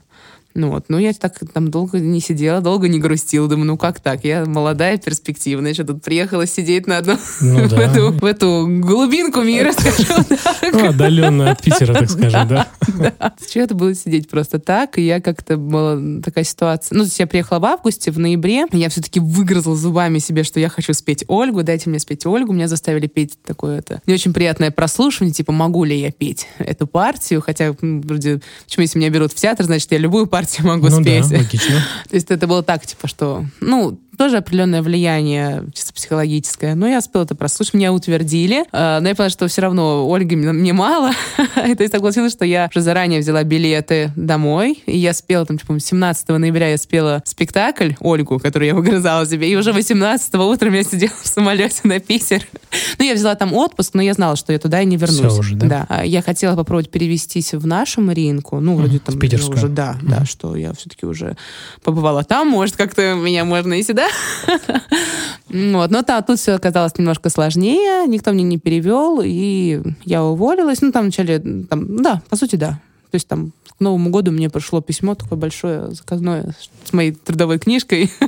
ну, опыт был хорош, все-таки я там какие-то спектакли я спела. И сколько, получается, вы там отработали? Четыре месяца. Четыре, ну, немного так. Немного, ну, амбиции, амбиции, амбиции которые... Да, не думаю, нет, ну на самом деле все это хорошо сложилось, потому что вот я туда уехала, сразу же я поехала на первый свой конкурс в Италию. Я там ничего, я там только во второй тур прошла. А, но это был такой залог того, что мне понравилось ездить на конкурсы в Италию.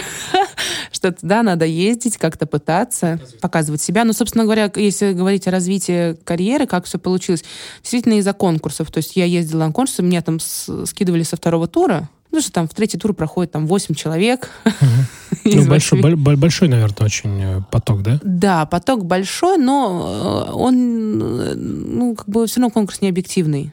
То ну, есть, ну, понятно, да. И уже тогда это, я начинала осознавать, что там за, за премиями ехать, если тебя никто не стоит за твоей спиной, точнее, если ты не, не стоишь за, не за чьей да, да. то, то это есть практически бессмысленно. Вы сейчас говорите о продюсере, правильно, каком-то? Ну, да, вот в Италии, в принципе, есть агентство, э, агентство, которое занимается вот именно оперными да? певцами, да, то есть, ну, ну да, которые договариваются обо всем за тебя, назначают тебе прослушивание, то есть разговаривают с кастинг-директорами о том, чтобы ты, они тебя прослушали, о, о партиях, о деньгах, то есть не о, о деньгах, по-моему, правильно говорить, да? Да, как угодно, говорите, как вам нравится. Здесь не поправляют.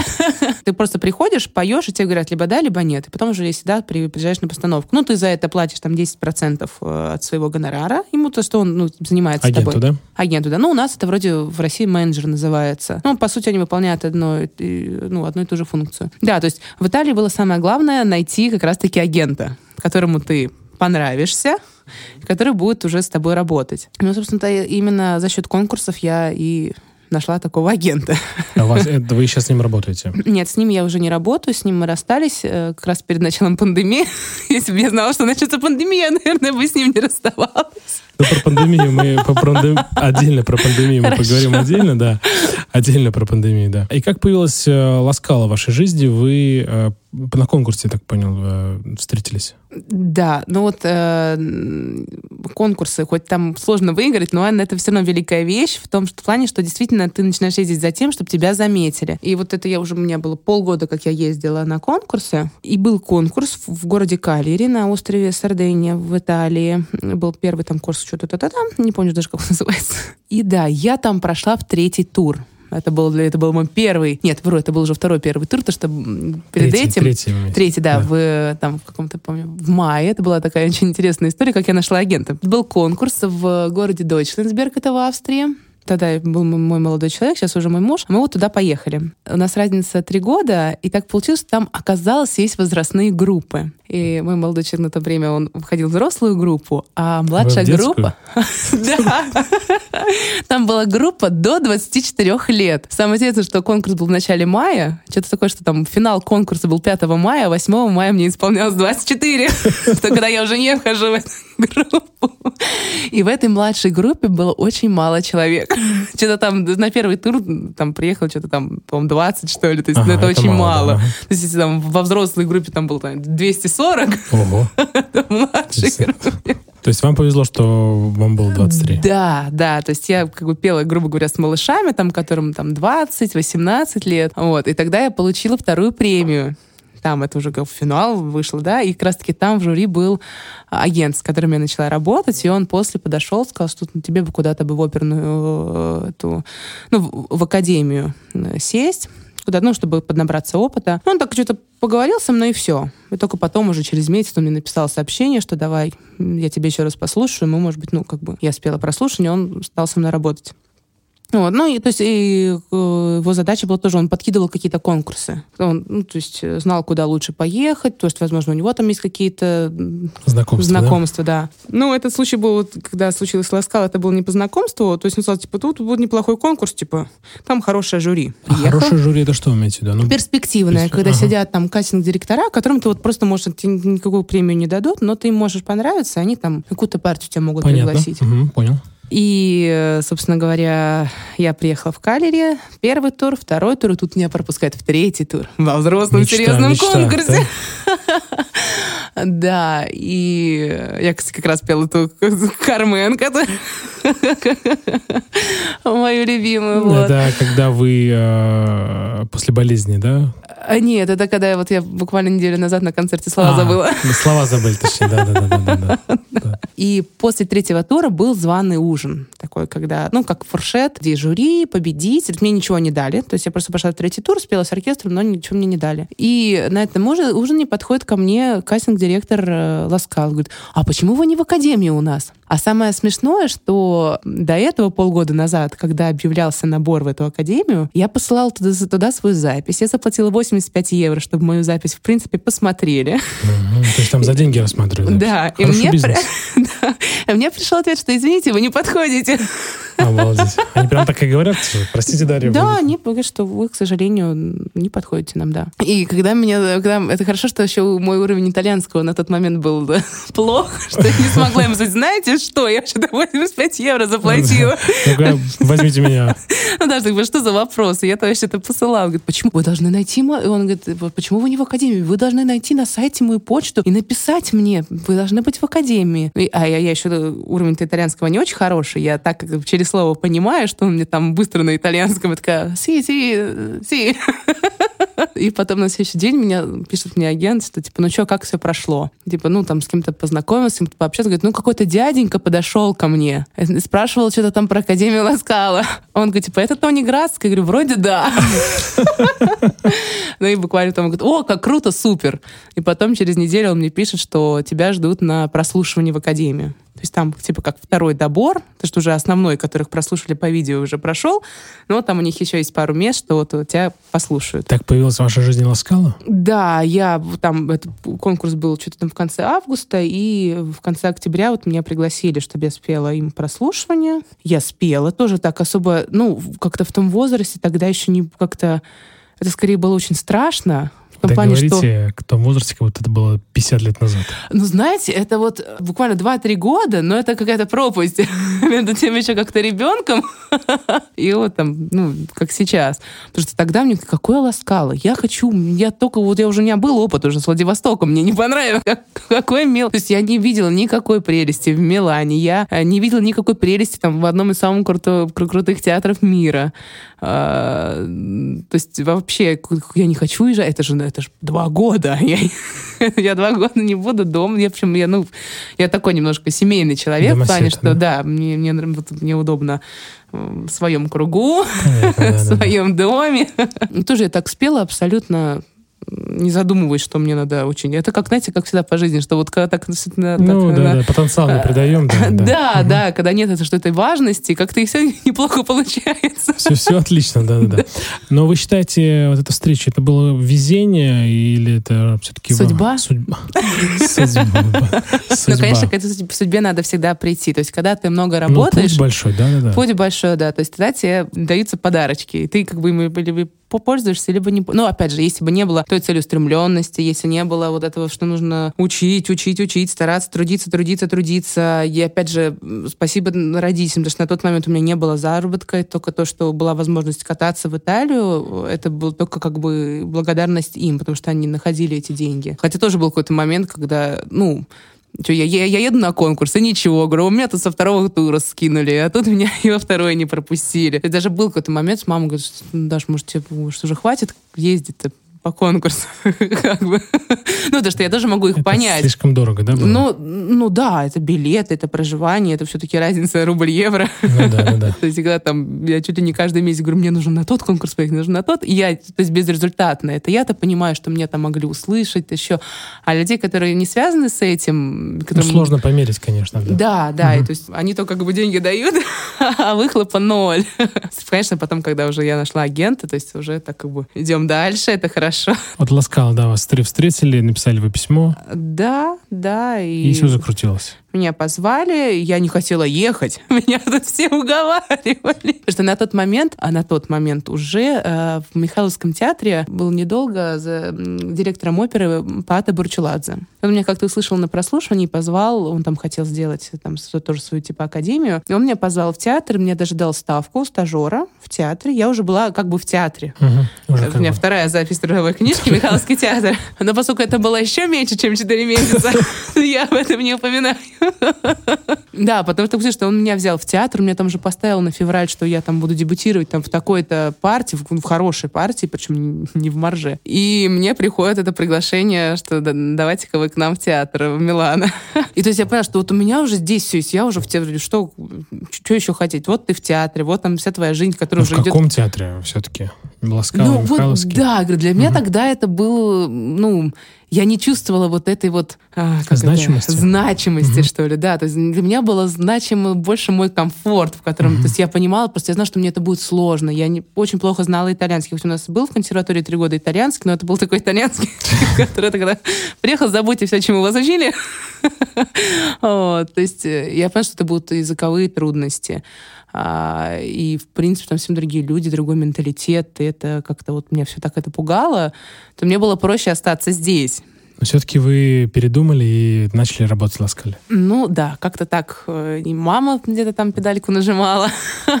И молодой человек, молодой человек, мы вообще 8 лет в Милане. Как-то под гнетом всех, я таки уехала. И первое время, на самом деле, было очень сложно. И хорошо, что мой молодой человек знал итальянский, потому что, помню, там куча документов э, в, самом, ну, в самом театре. Потом, чтобы там оставаться, нужно э, документы делать, э, ну, как э, иностранному гражданину. Ага, понял, да. И это всякие там разрешения, которые ты Ну, куча бюрократической проволочки. Да, да, да. Это было сложно, но как-то потихонечку, потихонечку. Часто я думаю, сейчас сижу в этой пандемии, думаю, блин, как хочется в Милан. Уже Там все. классно было. Уже хотите, хотите там работать. Да, сейчас вообще уехала, не, не задумываясь. Э, Ну, сейчас вы в Ласкал уже не работаете, да, пока?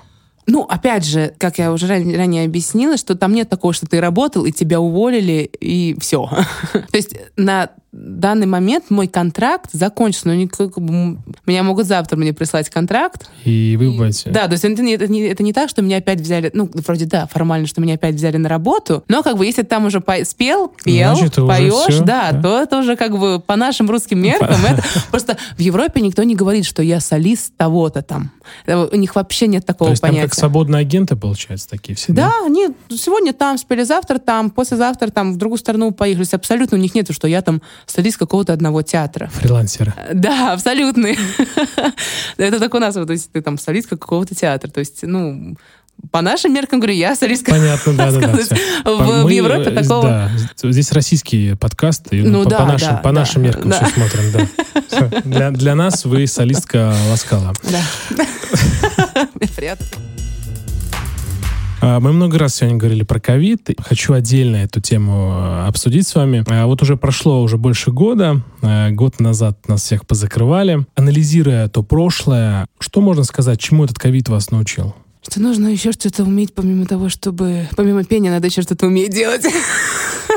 Потому что, ну, профессия, моя профессия ушла в полное подполье. Ну, ее не стало. Просто ее раз, и ее нет. Ага. Вы имеете в виду в плане финансов, да, наверное? Да нет, ну просто все, все театры закрылись, все концерты закрылись, никакой публики нигде нет. А это даже не финансов, а возможности а, Реализовываться. реализовываться. Да, все просто все закрылось. Э, Ничто, ничего не работает. Э, Мы даже, когда ну, вот было чуть-чуть потепление, когда люди как-то стали немножко проще к этому относиться, вот после лета, мы даже стали э, делать до- домашние концерты. Квартирники, да? Типа того, да. У нас у друзей э, повезло, в частном доме стоит рояль в Павловске.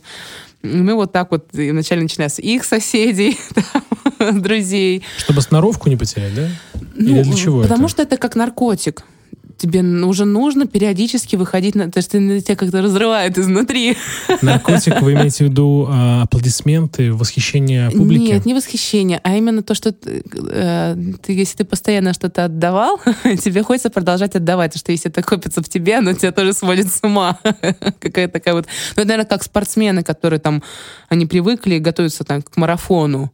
Там, сколько, 40, 42 или 48 42, километров, да, да.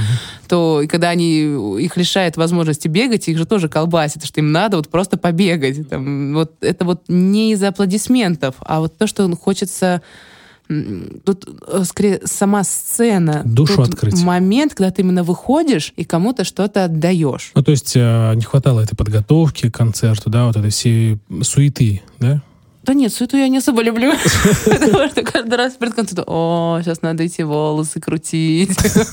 А это что, ну, я сама себе все делаю. Это, полтора часа с этими вот этой плойкой, руки болят. Ты еще ничего сзади не видишь, что там все накрутил. Поэтому, ну нет, суету я не очень. А, Нет, а вот именно а, момент выступления, потому что это всегда какая-то магия. Это никак не объяснимо. Ты входишь в какое-то такое состояние, которое, ну, просто невозможно объяснить. У меня тут это э, и муж, и педагог заметили, говорит, что ты в последнее время на сцене, вот, когда выступаешь, ты поешь лучше, чем ты поешь, когда ты там в классе занимаешься, да, упражняешься. Хотя, я говорю, да я вроде так же ничего. Говорит, а вот слушается по-другому. Вот что со мной в этот момент происходит, я м, не представляю, не знаю. Сделаю все то же самое. Но вот что-то, вот когда сидит три хотя бы человека перед тобой, что-то меняется. Как меняется, почему, я вот не могу объяснить. Вот именно, видимо, именно вот это вот какое-то такое чувство, которое там вселяется, образовывается, рождается в момент исполнения для кого-то, не за аплодисментов, а вот энергия, энергия, которая начинает крутиться энергией, да? вокруг Мгм. нас, вот это вот... э, Вот за это вы, Вот это вот, любите, это да? вот на наркотик, да. То есть я знаю, что у меня есть что отдать, и за то, что я что-то отдаю, мне приходит обратно от людей, которым я что-то отдала. Класс. Вот. То есть это, это, Классно, конечно, очень да. сложно так, наверное, Да понимать. нет, нет, нет, все очень понятно, все просто, но то есть такой происходит обмен, э, такой некой химии, да, наверное, Да, возрастает, да, да. между публикой и вами, и рождает что-то такое определенное, э, не, не то, что нельзя потрогать руками. Да, да, вот именно этого не хватает. И именно от этого распирать, когда ты не можешь вот Ну, это кайф, да? Да, безусловно. Безусловно. Потому что подготовка концерта, все организовывать там. А вы сами организуете или у вас есть менеджер? А, э, менеджер вот недавно появился. Потому что мы поняли, что сами мы уже, ну, это очень, очень энергозатратно, когда ты должен все сам себе организовать, и еще оставить что-то в себе, чтобы выйти и что-то отдать. да. Потому что это сложно. А то сейчас, да, мы нашли человека, подключили, который вот всеми организационными делами занимается. А, а так, да, ну, то есть, когда... То есть, просто у нас в России, в принципе, такой практики не было, наши концерты. То есть, если кто-то позвал где-то спеть, да, то есть, ты вышел, там, св- свои произведения спел, за это денежку получил, грубо говоря, да, и все. То есть, одеть платье, накраситься, накрутить все-таки на Ну голове. Ну все, а сейчас, когда там нужно решить вопросы с залами, там договоры финансовые, там вопросы, как, там либо ты платишь за зал, либо потом проценты делишь с билетов. То есть это все сложно Ну, достаточно. И плюс э, у тебя э, не хватает тебе образования, потому что нужно открыть договор и понять, что там значит, написано. Ну, то есть вы хотите заниматься творчеством, а не документом? Да, просто когда начинаешь вот вникать в это все, на творчество, ты понимаешь, ну, как бы творчество немножко уходит. И ты понимаешь, что этим должен заниматься Да, да, либо другой творчество, человек. либо да, документы. Да, да. Хорошо, давайте еще немножко про ковид э, поговорим. Э, Понятно, что все закрылось, да, что вы потом начали делать квартирники. А как вы справлялись с этими ограничениями? Тяжело. Тяжело. Спасибо. Спасибо, Дарья. Ну, а чуть а, подробнее расскажите. То есть, Ограничения, ну, какие именно ограничения вы имеете в виду в публике? Или, ну, в принципе, все ограничения, да, которые... ну, закрыли театры, да. Вот что вы, вот чем вы занимались? То есть вы тренировались, ну, то есть вы уп- упражнения там делали. Ну, я говорю, это было очень сложное время, потому что на- там... Не, когда все началось, все очень было хорошо. Так расслабился, деньги какие-то еще, которые заработанные. Остались, да, ага. там есть какие-то деньги заработанные. А, ну, там узнал все доставки еды возможно, ближайших магазинов, где ближайшая пицца и так далее, да. У меня родители за городом живут, там к ним поехал, там недельку побыл. То есть первое время прям даже какой-то кайф словился. потому что, ну, всеобщая пауза. да, да, ну да, там не погулять особо, но ничего, выехал за город, как-то там Мгм, Никто не развился, да. Но летом вроде были какие-то немножко это послабления как-то было, хотя тоже мы кайфовали. А вот где-то через месяцев пять А Деньги кончились? деньги кончились. А, ну, нет, тут даже скорее пришла усталость от ничего не делания. А потому что, ну, э, лично я продолжала заниматься. Я каждый день, слава богу, мы живем в трехэтажном доме, в нашем подъезде одни бабули. То есть, ну, они не реагировали на мое пение. А я, ну, не то, что я много пела, просто я решила, что каждый день я по 30 минут, там, 20 минут распевочек и там 10 минут каких-то, ну, просто сложных, э, там, Партий. Не партии, а и даже просто вот какое-то сложное место в арии, да, которое мне нужно тренировать, которое мне должно быть стопроцентно. Я вот их там, какие-то там выходы на верхние ноты или там какие-то пассажи, я их... Ну, э, что сложное, да? да, да. То есть, да, там 30 минут я в день голосила. Как бы хрущевки там, видите, меня пукнул в одной- стороне дома, в другой стороне услышали. То есть это громко, я понимаю. То есть мы даже потом как-то спросили, типа, мы можно мы будем петь, потому что, ну, а петь-то надо, надо. Ну, э, не, петь невозможно, от этого тоже разрывает. Ну да, да, да. Ну вот, поэтому я пела каждый день по чуть-чуть, уезжала когда к родителям за город, я там подольше пела. Вот, там где-то в бане закроюсь и давай. То есть, ну, потренироваться приходилось, чтобы, ну, было понятно, что если сейчас замолчать, Мгм, то ну, то есть это шаги выйти, назад, да, то Мгм. есть это даже не знали, когда все это пройдет, когда откроется, когда опять возобновятся концерты. Это как, как у спортсмена, нужно всегда себя поддерживать в форме, потому что иначе потом долго это все Долго опять наращивать, восстанавливаться, да, восстанавливать. Времени-то не хочется на это терять. Поэтому, да, так я занималась. Занималась по чуть-чуть, но это как бы в, в профессиональных э, размерах это ничего, конечно, полчаса в день. Ну, понятно. Но это да. хоть что-то, то, что я могла себе позволить. в том- Лучше, чем ничего, да. да, когда ты сидишь в четырех стенах, э, и э, ты ничего не можешь. Никуда не можешь пойти себе снять класс или зальчик, и там За- вызвать. Зальчик. Зальчик. Ну, А, зал, зал, зал, зал, да, в смысле, да, там зал. какой-то маленький, да, да, да. маленький концерт, там пригласить своего пианиста, который тебе там поиграет, ты там пом- помузицируешь с ним. То есть это все, конечно, была капелла, но говорю, просто ора немножко. А под вот. минус, если петь, вы поете под минусы? Нет. Ну, А. это очень сложно. Ну, ради чего? Ну, Э, песни просто там сложно, чтобы не э, на рояле кто-то играл, а просто под минус. Так не проще разве? Да, нет, как-то, ну, я владею немножко фортепиано, если мне нужно Мгм. себе сыграть, я себе сыграю, А, это не понятно. проблема.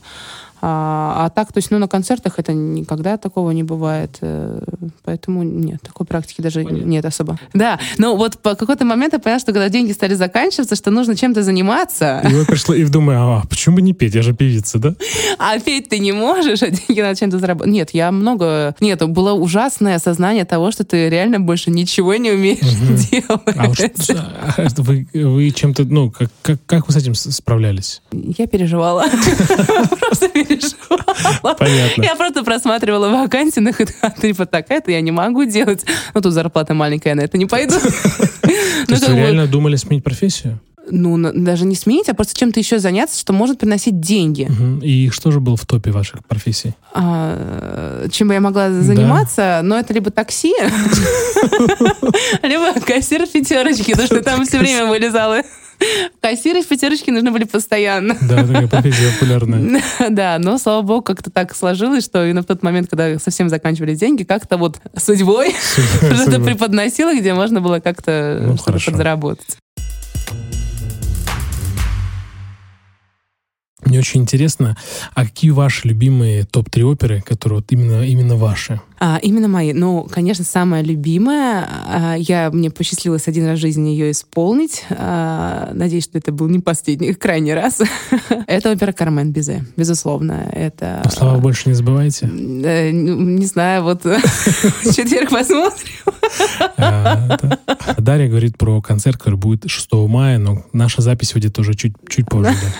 Это опера «Кармен Бизе», безусловно, потому что и героиня, и сюжет, э, и музыка потрясающая просто. А, Это одна из моих самых любимых опер, которую я хочу исполнять. Надеюсь, буду исполнять, и буду это делать хорошо. Да, это... как всегда. э, Ну, конечно. Первое место занимает Кармен. Следующая опера, ту, которую я мечтаю исполнить, она не для моего голоса, но мне кажется, я все-таки к определенному возрасту я а, наберусь профессионализма, чтобы все-таки ее исполнить. Это опера «Тоска» Пучини. Композитор Тоска, э, очень интересная история. На итальянском, На да? итальянском, да. Каварадоси, Тоска, он художник, она актриса. Потрясающе. Э, Скарпе, который там главный полицейский в городе, который там ищет э, бандитов, а Каварадоси, как юный художник, такой революционер, он там всем им помогает, потом манипулирует Тоской, чтобы она призналась, там рассказала. В общем, интересно, это надо смотреть. И третье, все-таки, что мы все иностранные оперы, и здесь брать из русских опер, ну, действительно, это топ-3, это «Царская невеста» Римского-Корского. Мне тоже посчастливилось ее исполнять. И тоже надеюсь, что не последний раз. Шикарнейшая опера, шикарнейшая музыка. История тоже очень интересная, очень, э, с одной стороны, коварная, с другой стороны, очень нежная, милая. Очень много всяких линий, как герои переплетаются, все разные стороны героев, их злые стороны, добрые, добро, зло, и, в общем, о, все в прям конце умирают. Отлично, отли- отличный финал. Опера бессмертия. Заметьте, во всех трех кто-то в конце умирает. Такая судьба. Да. Э, а что вы посоветуете нам, вот любителям, так сказать, э, чтобы нам послушать? Любителям послушать. э, Ну, тем, кто, например, там либо впервые пойдет на оперу, да, либо только-только там делает свои первые шаги в этом искусстве. Если первые-первые шаги, я бы посоветовала послушать оперу «Москва не сельская честь». Потому что она, во-первых, короткая. Это одноактная часовая опера. Да, очень коротенько прям, да. Да. Второе, очень интересный сюжет. Ну, ин- интересно, он очень э, драматичный. Э, душераздирающая история молодой девушки, э, которая уже, по-моему, беременна все-таки очень много. То есть это просто в опере не оговорено, беременна она там от одного или не беременна, но то, что она уже не может войти в церковь в своем положении, об этом рассказывается. А он все-таки э, там крутит любовные отношения со своей бывшей любовью, которая в свое время вышла за другого мужчину замуж, но у них уже там шура опять. Какая интересная история. И как она его вначале умоляет, просит, чтобы она осталась с ним, потом все-таки она уже так разозлилась на него, что в итоге даже прогляла его. И настолько, что потом рассказала все мужу той любовницы, и тот пошел и зарезал. А все действие происходит на Сицилии, а там вообще очень а, жесткие, зак... очень, да, жесткие законы, там, кто чью женщину тронул, кто за что может безнаказанно расплатиться. В своей жизни. Да, то есть это сельская честь, потому что, говорю, история интересная, музыка потрясающая, абсолютно. Интермеция из оперы э, «Сельская честь» одной из самых знаменитых и просто прекрасных вообще. А где это можно послушать? В Ютубе? Сейчас же пандемия, какие театры. Да, если мы... Ну, хорошо, в Ютубе, да. Я что-то про это не подумал. А если куда-то сходить? Ну, в Мариинском театре есть сейчас новая постановка, очень интересная. А в Мариинский театр есть в Санкт-Петербург опера, по-моему, у нас идет. Да, в Москве, не знаю, наверное, в Большом идет, не знаю. Это очень легко воспринимается, то есть там нет сюжета, как, например, в Турбадуре Верди, где там просто ты к концу оперы так и не понял, кто чей сын, кто чей, кто, кто чей брат и кто кого за что убил. А, даже я знаю такую историю, что в одном итальянском, по-моему, вот в городе, где Верди родился, там есть бар, что если ты рассказал историю Трубадура, то есть всю сюжетную линию, то тебе там что-то бесплатно дают бокал э, выпивки. Чего-либо, да? Да, потому что это очень сложно. Там сюжетная нить просто сюжет сам. А это очень простой сюжет, очень понятный, очень а, человеческий. То есть, ну, многие из нас с таким подобным сталкиваются, очень ну, то есть это очень откликается у ну, многих. понятно, да, да. Ну, вот, то есть и, конечно, ты очень сочувствуешь героине, и герою, и ва. Прям, общем, прям да. захотелось посмотреть уже, да, все закончить. честь да, это и... номер один для новичков. Хорошо, второе. Да. Кармен. Вторая Кармен, это что же, ну, достаточно простой сюжет, вашем, все знают. Э, в вашей роли. А, ну да, ну сейчас пока пандемия. Ну, мы все будем ждать. Да, спасибо. Окей, и третье? Я бы посоветовала посмотреть все постановки Дзефирелли. Потому что это гениальный режиссер, который тоже выбирал себе певцов, которых он видел в определенных а, партиях. Все его постановки гениальные абсолютно. То Вообще все? Все, да. За что бы он ни взялся, это было шикарно. Талантище. Да, да.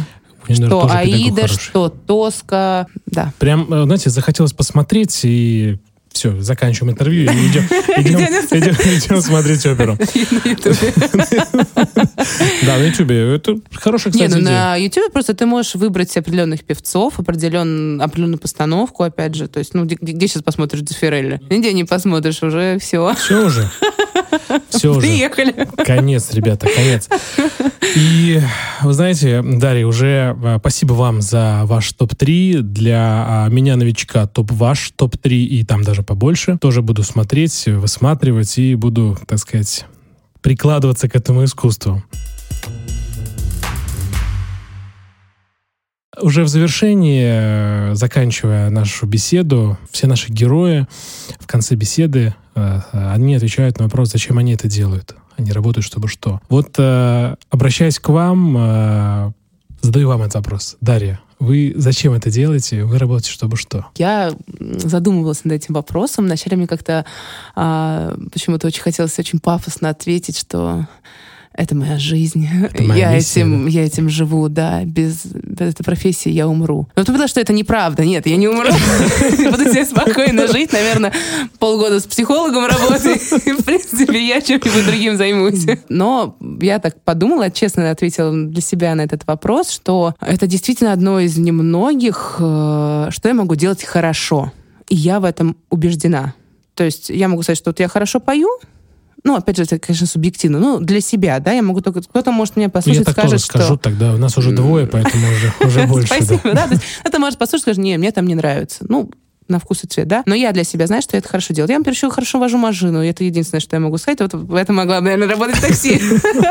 А, но я это делаю хорошо, и я знаю, что это, поскольку это радует меня, значит, это и радует а, моих слушателей. Потому что если бы это не радовало меня, то я бы ничего бы им не могла подарить, скажем так, да? Ту химию, про которую мы с вами говорили ранее. Да, то есть я все равно считаю, что э, голос, он действительно не всем дается, это как определенная действительно миссия, которая тебе дана свыше, и вопрос, как ты с ней поступишь.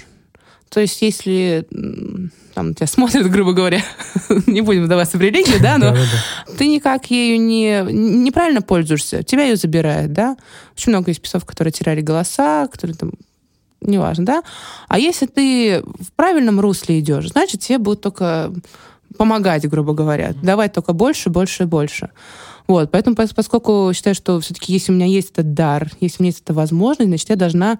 Не просто так она мне дана. Значит, это для того, чтобы я посредством этого таланта, дара что-то приносила хорошее, доброе людям. Да, потому что, конечно, самое замечательное, когда после выступления к тебе подходят, причем не друзья, не знакомые, не там друзья, мамы, папы, которым надо подойти и тебе сказать, что ой, как хорошо, а когда абсолютно незнакомые люди подходят и говорят, что ой, это было так здорово, я там себя стал лучше чувствовать, там еще, думаешь, вот оно, вот это, вот для чего я это делаю, вот зачем я это делаю, чтобы приносить радость в этот тяжелый это мир. Тяжелый, это... Да, приносить эмоции, именно те эмоции, которые людям нужны в тот или иной момент их жизни. Потому что даже я там, ну, даже какую-то самую легкую, там, наверное, народную песню я могу там по-своему интерпретировать, но откликаться в душах людей, она будет у каждого ну, свой отклик. Да. Каждый будет находить в ней что-то свое.